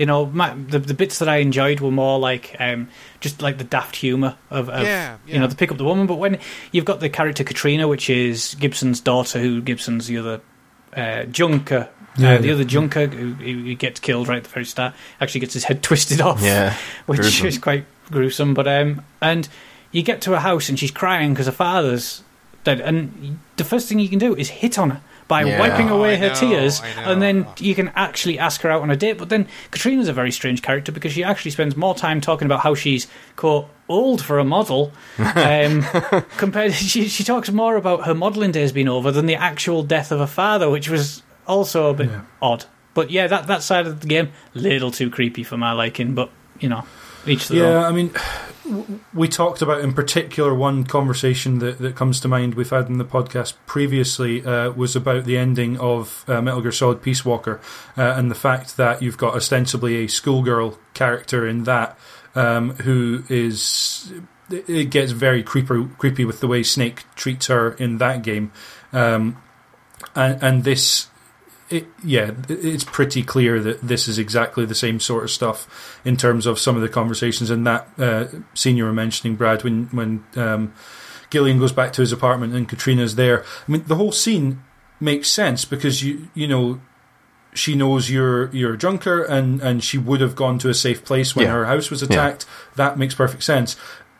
And and the way uh, Gillian behaves, he thinks there's a snatcher in his apartment. He thinks someone's come there, so he's moving around the apartment trying to see what's going on, investigating, you know, why the lights on, why the doors open, what's going on, etc. But then the moment that he steps into the bathroom and and um, basically sees that it's her and she sees him, instead of offering apologies and the legitimate explanation for why he did what he did, which is pull the shower curtain back back on her, um, he he doesn't, and it, it's. I, I assume it's supposed to be played for laughs, but yeah, the, knowing that that character was supposed to be 14 years old and the conversation and the way he tries to take that conversation, or at least he can, given the options that are presented to you, um, it's yeah, it, there's there's no way to describe it, but just really creepy and off-putting. I mean, th- th- that's, I suppose it's it's not unusual. It's not. We've seen it before um, in in some Japanese game design. It, it's very, you know, they, they did censor it for the West, which sort of makes sense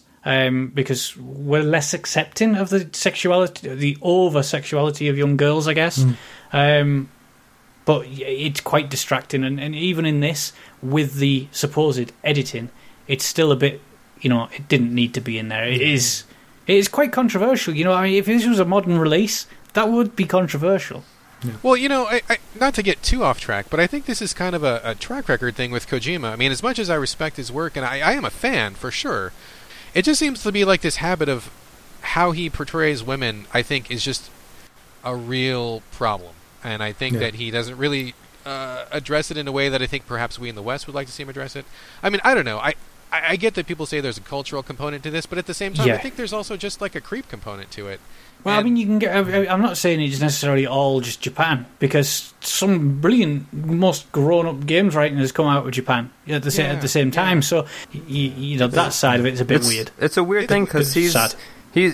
We've also seen him give us some of the most iconic female characters in games. You Yes. know, like the, the boss and uh, Meryl. You know, like he's he's capable Sniper of doing. Wolf and- yeah, Sniper Wolf. Yeah, he's capable of making these incredible female characters. It's just he always has to back it up with something a little questionable. Yeah.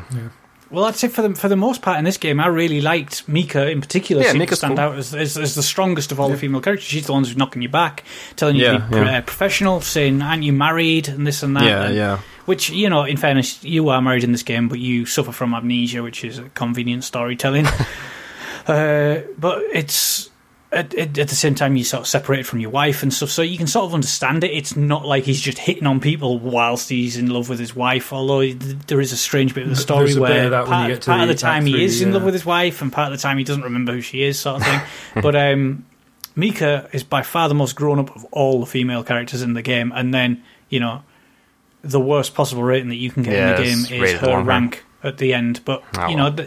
it's I I had to sort of read research and read up on it to sort of realize that that was the case. Mm. But it's obviously an intentional games design. I think, uh, and and at this point, I, I should say, in the past, uh, with games like Peace Walker and, other games, uh, Hitman Blood Money, I know we've we've had feedback that Yeah, that yeah. perhaps for some people we we dwell on this aspect too Yeah, too yeah. long and and give too much import to it. But I think it is telling that all four of us are sitting here saying there are moments in this game that are clearly meant to be humorous, but there are other moments, particularly when Gillian's interacting with female characters, that just leave us all uncomfortable a, a, a bit of a downside anyway. But um, um, so basically, the story breaks into three acts. The first act is introducing you to the role of, of the Junker um, and and meeting your first snatchers and taking down your first snatcher um, after your uh, a senior Junker is killed. Um, is, is there are some aspects of the story that seemed kind of off the wall to me. Stuff like um, Jean Jacques Gibson just deciding that the the skin is going to take six months before they can perfect it.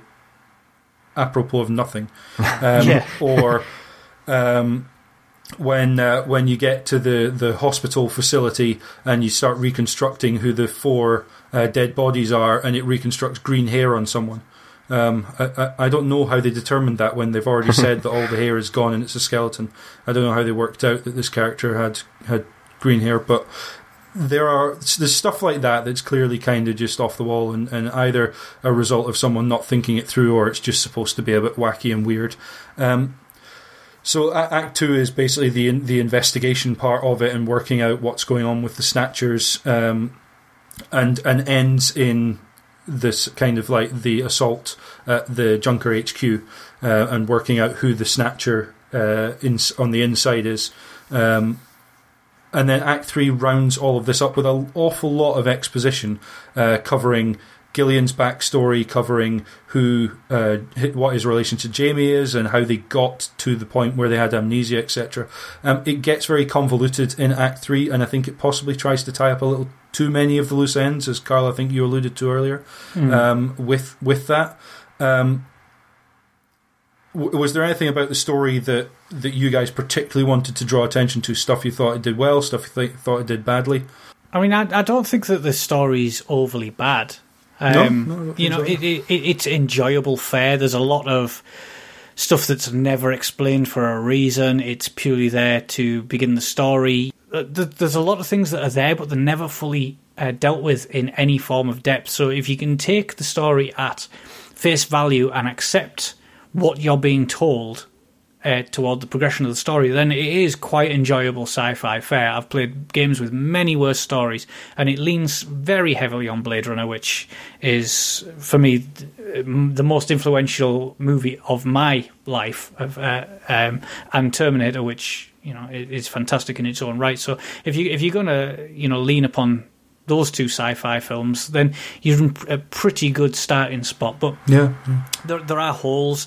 There are things that don't necessarily make sense. There are um, there are stuff that arguably shouldn't have been in there. You know, we've already discussed those.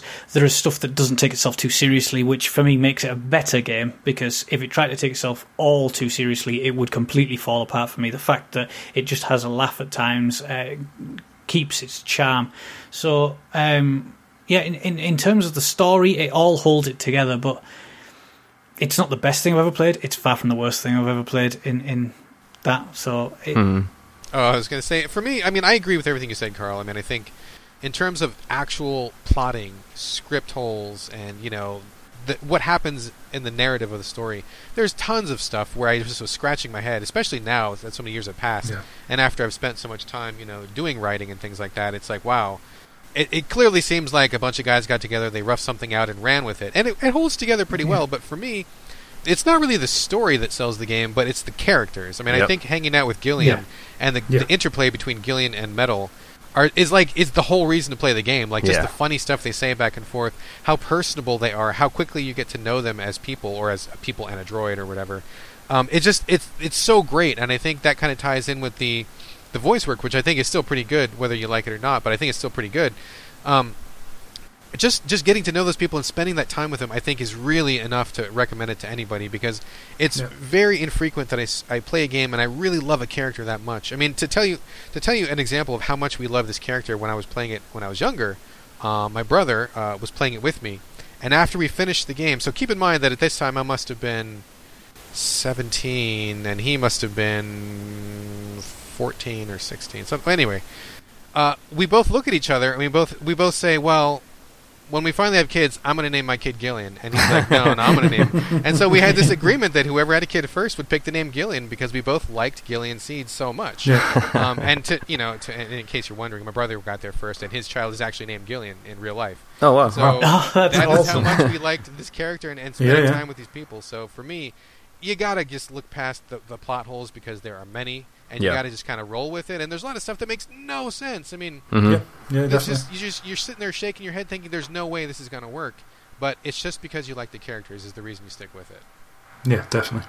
Uh, It's a weird thing for me, like as I didn't even realize it until we started talking about it now. But a lot of like my favorite Japanese games, um, when I think back on them, like I think about Persona, it's all about the characters for me. Yep. Or Bayonetta, it's definitely about the characters because I have no idea what the hell Bayonetta is yeah, actually about. stories. Um, yeah. yeah, like Silent Hill is basically the the only one I can think of off the top of my head that, that like that actual story is what stuck with me more than the characters and uh, even even Metal Gear series. Yeah. Actually, I, I would argue that the story gets very convoluted very quickly. Sure. But the characters are what you remember. Yeah. You know, Revolver Ocelot for me is just mind blowing character, Mhm. fantastic, and gets better every time I see him. So Yeah, and it's often the opposite for me actually with Western games too. It's more the the gameplay and the stories that stick with me more than And the most of the characters characters. fade, yeah. yeah.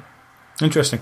Um, yeah, I, I think, um, unlike you, Karl, I, I actually think the story does still hold up. I don't think uh, time has necessarily been bad to this story. Um, but I, uh, yes, there are plot holes abundant, but 80s action films had those in absolute abundance. Uh, even even Terminator series, not necessarily each individual film, but the series has got plot holes all over the place, as most time travel films do. So, um, so they didn't bother me so much. There's, I mean, th- there is some weird stuff that goes on. Harry, uh, his dying words to um, to Gillian, talking about having no like stuff that you would only say to someone you'd known for years and years and years, and you find out those characters have a really important relationship that neither of them know about. But he's talking about how he always knew you were going to be a good junker. As, far, as far as I can understand, that You met him game three ha- times. takes place over yeah over the course of like a day and a half or something maybe you know.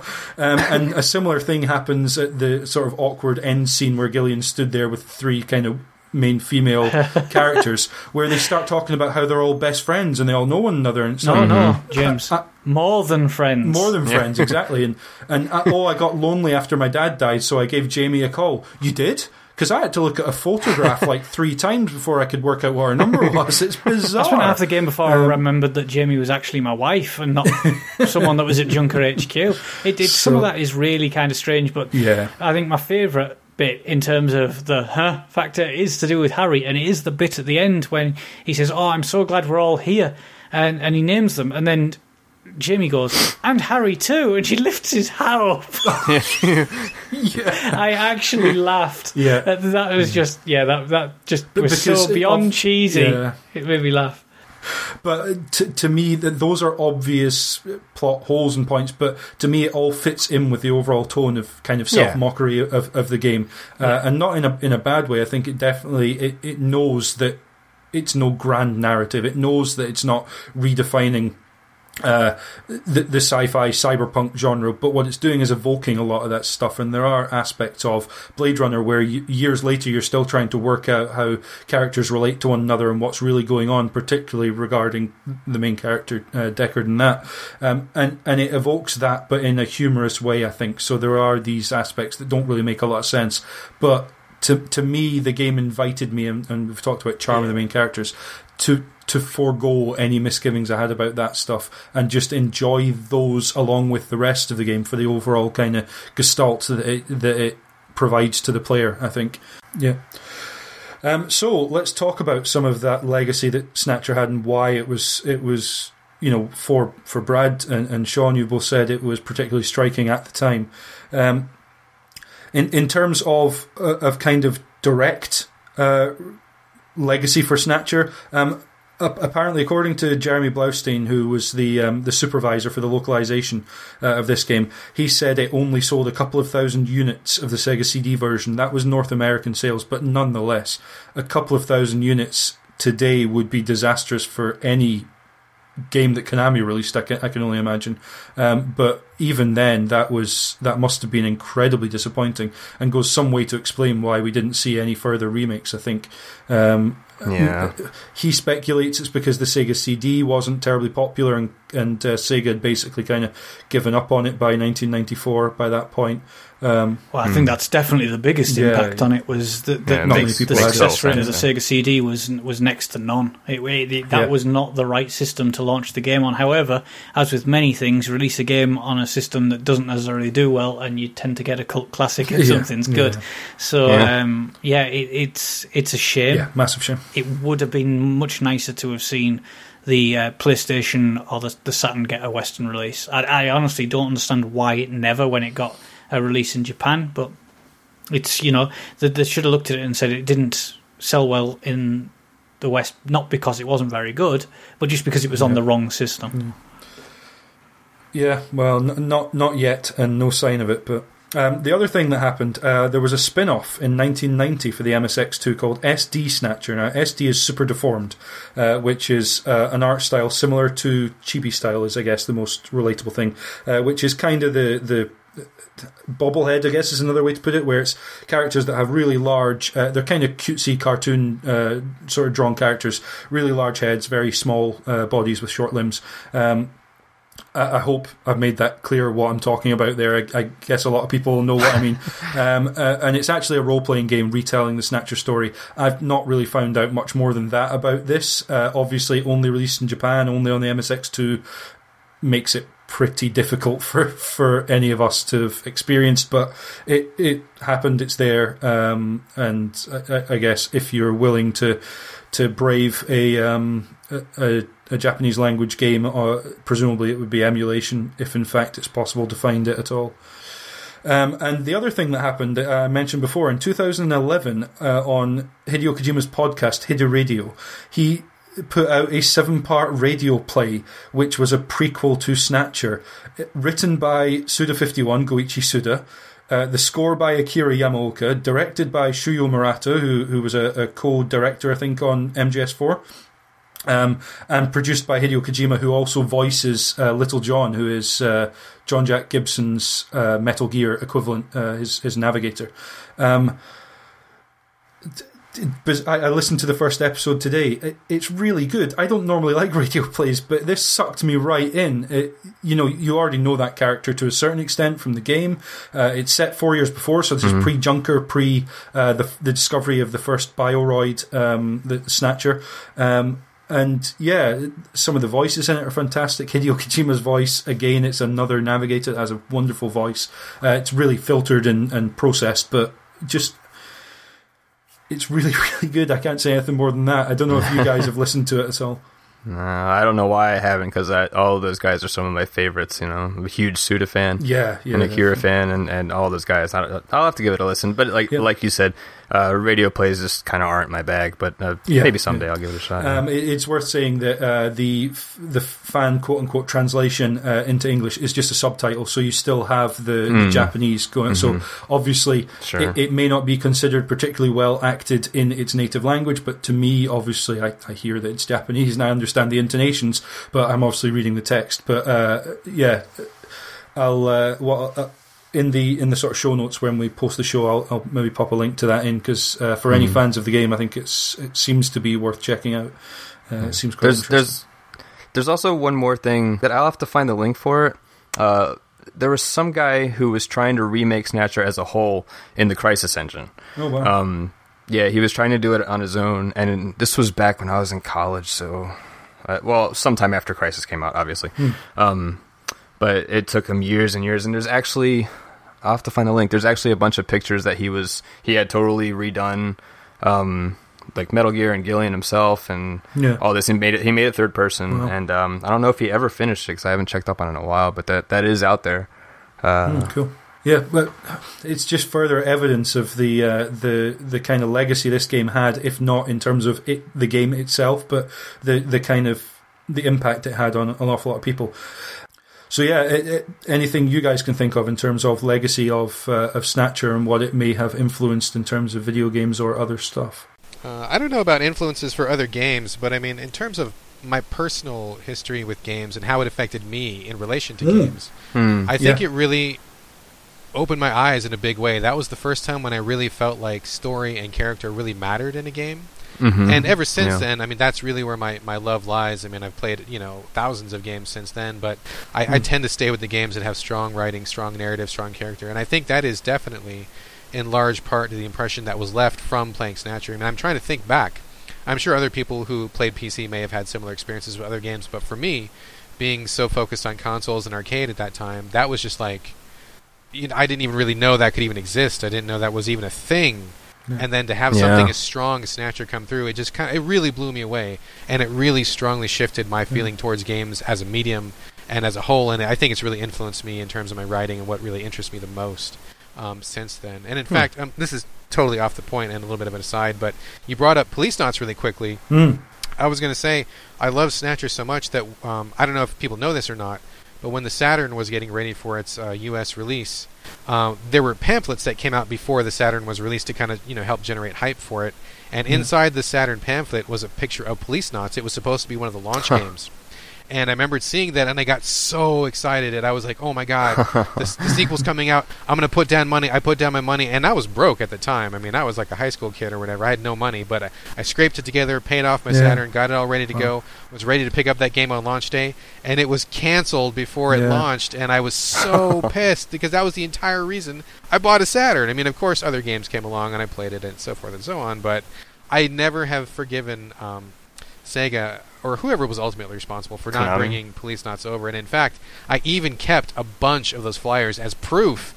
If I ever needed proof that there was going to be Police Knots, when So you I go still- to court. uh, yeah, when I when I sue their their ass for uh, for uh, you know false advertisement, that I got the proof, but I was I was so heartbroken. Oh, it didn't come dear. out. But anyway, Yeah, it's a shame. Yeah, no.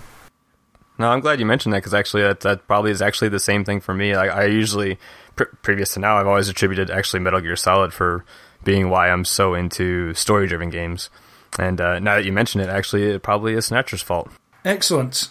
All right, before we get on to wrapping up our own feelings about Snatcher, um, our community members at uh, the forums, caneandrinse.com's forward slash forums, uh, leave some wonderful posts and have some excellent discussions. And every week I am bowled over by the input. We've already heard a bit from uh, Tadinho.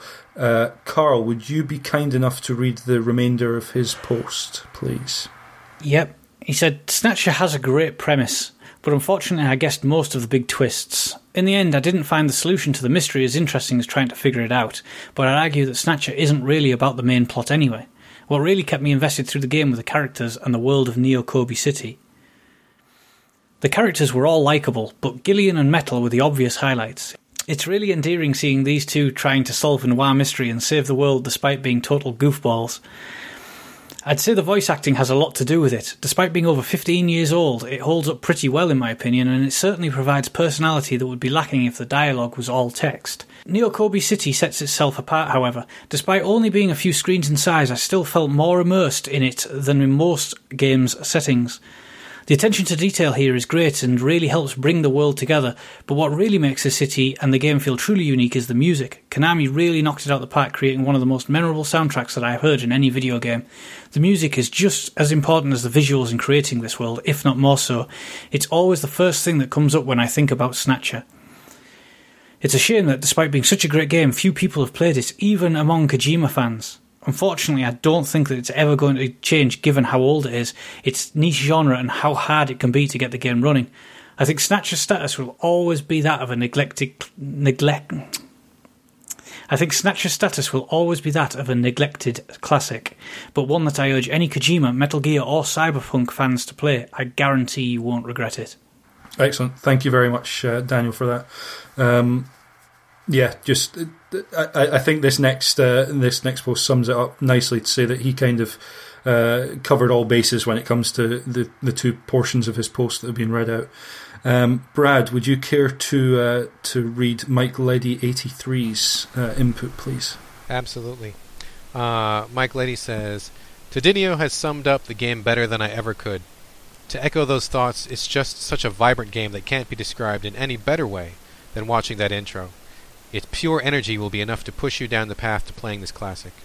It can be quiet at times, and its mechanics might be approaching the point where the game feels outdated, but it won't abuse your time investment. For the relatively short duration, there's so much imagination.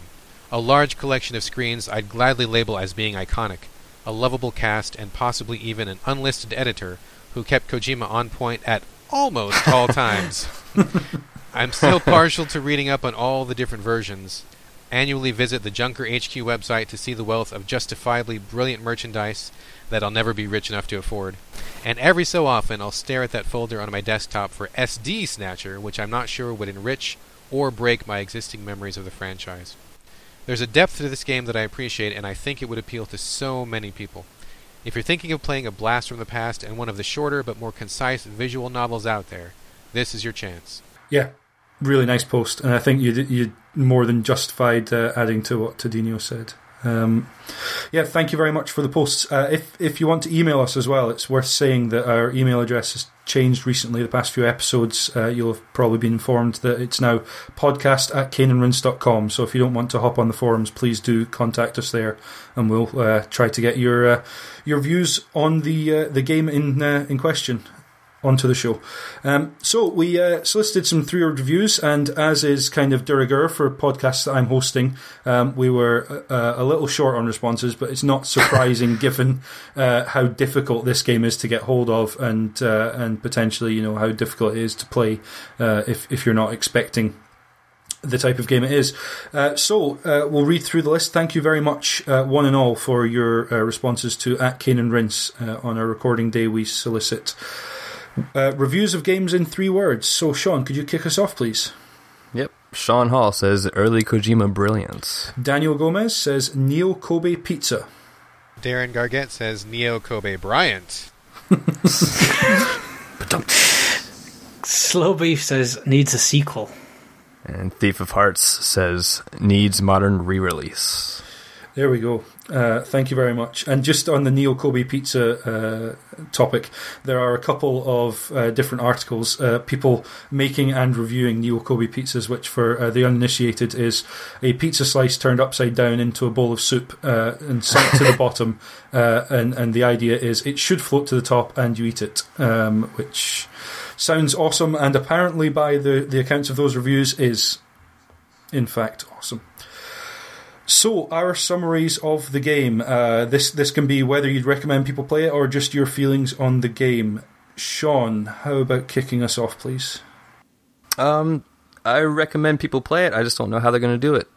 Um, it's uh, I love Snatcher, and I I am totally aware that it has so many faults, especially playing it, especially if you're going to play it for the first time. Um, these days, you know, it's going to be a little difficult to get into. And there's, as we said earlier, some certainly uh, questionable material in there, but that's kind of uh, comes with the territory with Kojima. Um, but I just the characters are so memorable, and the dialogue and the cheesiness and the music and everything just kind of comes together. And it's even though it's very derivative of other stories and other movies and everything, it's just it certainly sets itself out and it's got its own charm. And um, I think it's super memorable, and uh, people would really enjoy it if they can. You know, there's there's emulators out there. That's pretty much the only way most people are going to try to play it. So that's I'd recommend people give it a shot. Yeah. Yeah, yeah, great. Thank you. Um, for for my part, um, I'd always intended to uh, to seek this game out. I just didn't know how I was going to do it. Um, the, having the opportunity and, and, and going back and playing this game, um, I'm probably more forgiving of some of its its frailties as as a game. Um, possibly that's to do with the time. Possibly it's just that I think, like like you said, Brad, I, I I tend to be happy to stick with some mechanics that maybe aren't quite working or, or plot holes if I feel that the characters, the world, or the story are pulling me in in some way that I find interesting. Um, this has a lot of homages to stuff that I enjoy, you know, stuff like Cowboy Bebop, Ghost in the Shell, um, Blade Runner, Terminator would be among some of my favorite, you know, favorite pieces of uh, art or entertainment that that I have enjoyed. Um, and and this evokes a lot of that. It also evokes some games from when I was, you know, six to ten years old, uh, and the fact that it does so uh, in a way that appealed to me narratively, appealed to me tonally. It made me remember its music, which is, as Sean's pointed out, is is a not common thing. Um, I really enjoyed sinking into this game, playing it.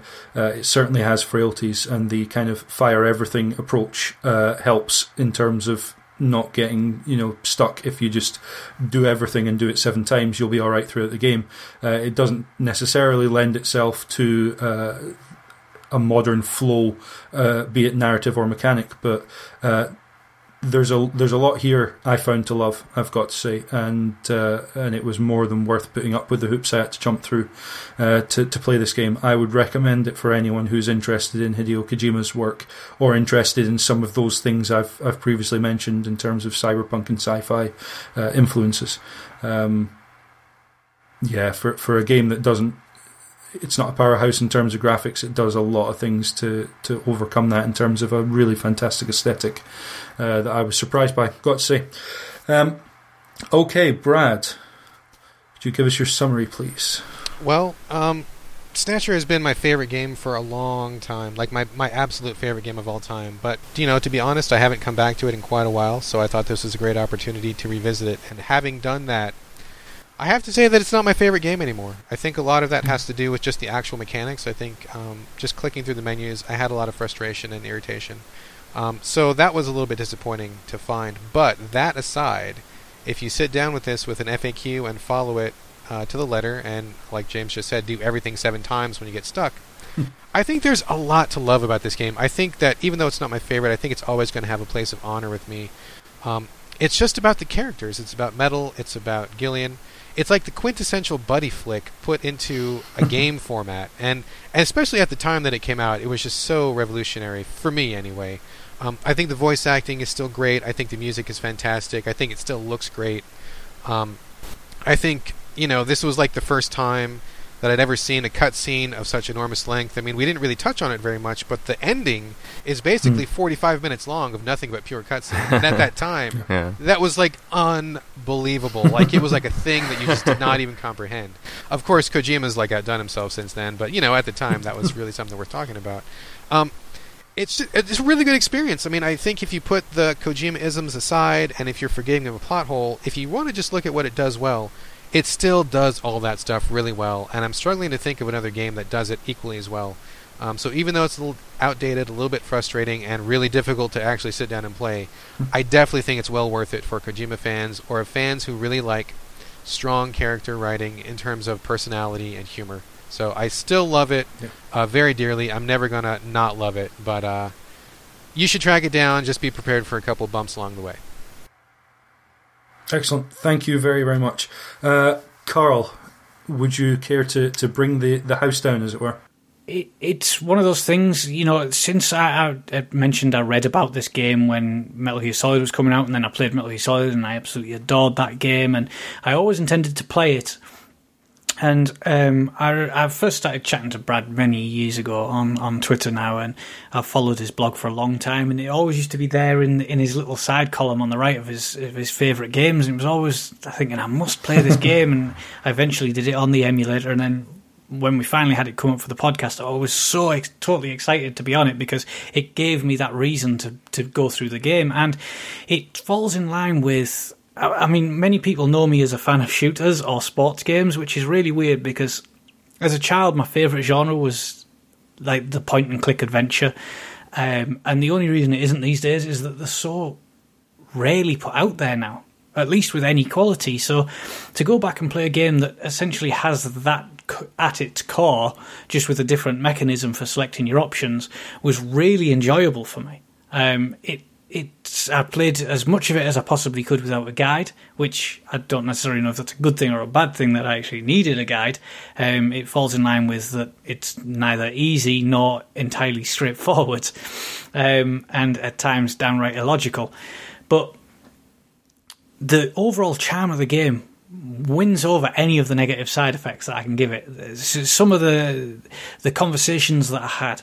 Um, amongst characters or with Metal Gear or some of the little observations that are made, the, the little fourth wall breaking, um, the not taking itself too seriously, the fact that it's it's so clearly based upon my very favourite movie, but yet never tries to right the so-called wrongs of, of that film or better it or even ignore that it ever existed. It just revels in the fact that that film's there and it was a massive influence. And for me, that is the best homage you can get. And and Snatcher absolutely revels in that fact. It, you know, Terminator exists. This game doesn't try and hide it. It doesn't full out copy it, but the influences are absolutely unmistakable. Um, you know, we've mentioned numerous times on this that the characters are the game's strongest point, and, and they absolutely are. And there are a few down points um, that are a little bit jarring, a little bit hard to understand um, why they're there, but they are. Um, they're, they're not overly overt or constant throughout the game. I mean, I think the game took me about eight and a half hours, and that was with a chunk of it with a guide. So it, it is quite a long game, relatively. I didn't really understand all the, the mentioning of it being a short game. It's considerably longer than many point and clicks that we all know. Um, yeah. And whilst I found it, it was actually quite a relatively long game. The little bits that we've been quite down on in this podcast, and in my opinion, rightfully so, take up the smallest fraction of that. I mean, maybe five to ten minutes total, but they are jarring enough to remember. But the, the other parts of this game that are absolutely positive for me far outweigh that. You know, it, it, it's all the things that, that I love and so many other people love about that 80s cheese are in this game. It is like like we said, the quintessential buddy movie. It it has that fantastically striking, unmistakable 80s music. Um, it doesn't take itself serious in the least at times. And just when the moment when you think it is getting serious, it does something to right that uh, and make you laugh. And I, I, seldom laugh at games, and there were moments, whether right or wrong, that I laughed at this game. Um, the little touches uh, are always the things that I think of when I think of Kojima games. The little Easter eggs, the little touches that didn't necessarily need to be there, but were put in there due to uh, the, the love and care put in over that game. They're all in there. The little hidden phone numbers that you can phone up on your video phone. You can phone Konami headquarters and get a message back thanking you for buying the game and why and the reasons that they were so proud of it with their, with the, you know the conversations with the characters and the, the, hope that you fall in love with the characters as much as they enjoyed writing them. The fact that if you search uh, Jordan, you can search for the, almost the entirety of the development team, including Hideo Kojima, who says that he's so proud that the game has finally crossed the waters mm-hmm. and that he hopes other countries will enjoy it as much as he enjoyed making it. You know, the the little references to the other Konami characters, which obviously weren't there originally, but are better for having them. Um, it has a legacy for a reason. It does so many things right, and it's only now in 2014 that we can look at it and say that that could have been done better, this could have been done better, that's not right, that wouldn't be acceptable. You've sort of got to give it a bit of leeway. You know, this is not a modern game. It could quite easily be ported onto modern systems. I mentioned earlier it would be ideal for a 3DS system. It would need a little bit of reworking, maybe some work to the graphics, and preferably some stuff cut out of it. Um, you know, as is the case with pretty much every Kojima product ever. Um, but it's still completely doable. Best of all, the game is still completely relevant. It's almost a quarter of a century old. In fact, it is a quarter of a mm-hmm. century old and it's still absolutely relevant to so many things. Now you can see why it's an influence. Uh, and why it was such an influence when it was released, because as Sean mentioned, as as Brad mentioned, they can't remember anything like this at the hmm. time. It, it, came at a period where arcade games were so strong, and we were playing games like, you know, we'd been playing games like Pac Man and, and Street Fighter was coming, and, and this completely altered that. It, it came on a, a, system which, unfortunately, was you know so poorly selling that you know like it's I've never managed to actually play on one in the mm. flesh. But it tried to completely change the way that games were told. It was a text-based adventures, but it, it it was combined with a graphic novel, and it had elements of essential point and click. And you know, you you were a detective and you were a, a, special agent taking out robots. It had all the things to make it so awesomely cool in 1994, and it's impossible to sort of overlook that and ignore it now mm. because it just brings me back to being a kid and how much I would have enjoyed it then. the downside, of course, is how hard it is to access it. I'm I'm never going to openly promote emulation because it's something that I don't abide. I don't like it, but sadly for this title, it's pretty much the only way you're going to get your hands on it. There are not many copies of it, and it costs a fortune, even if one comes up. Um, so if you ever want to try it, go for it because uh, it, it's a pretty enjoyable thrill ride. Thank you very much. That was a, a wonderful closing to uh, to our feelings on the uh, on the game on Snatcher.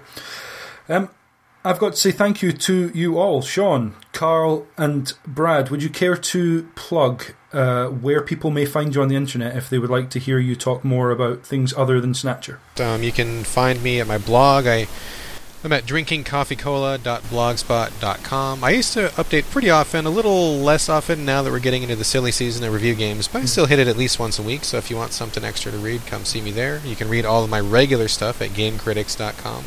And I am on Twitter pretty much nonstop. So if you want something in your timeline that's uh, mostly games, but I do talk about food and a bunch of random crap too. Um, you can follow me uh, at Brad Gallaway, and it's G A L L A W A Y. There's no O's in my name, and that's where you can find me. Excellent. Thank you very much for uh, being with us. It's uh, it's wonderful to get you on, and for a game that obviously means so much to you, uh, it's been fantastic to hear about when it originally came out. Absolute Abs- pleasure, absolute pleasure. Thank you guys all so much for having me on. Oh, no, it's, it's, it's our pleasure equally. Pleasure to be had on all quarters, I would say. Next time, uh, it will be issue 143. Tony will be bringing his considerable horticultural experience to bear as he marshals a gang of guerrilla gardeners through Viva Pinata Trouble in Paradise. Uh, in the meantime, I would like to dedicate this closing music and the podcast to cyberpunks who fight against injustice and corruption every day of their lives. Thank you very much. We will see you next time.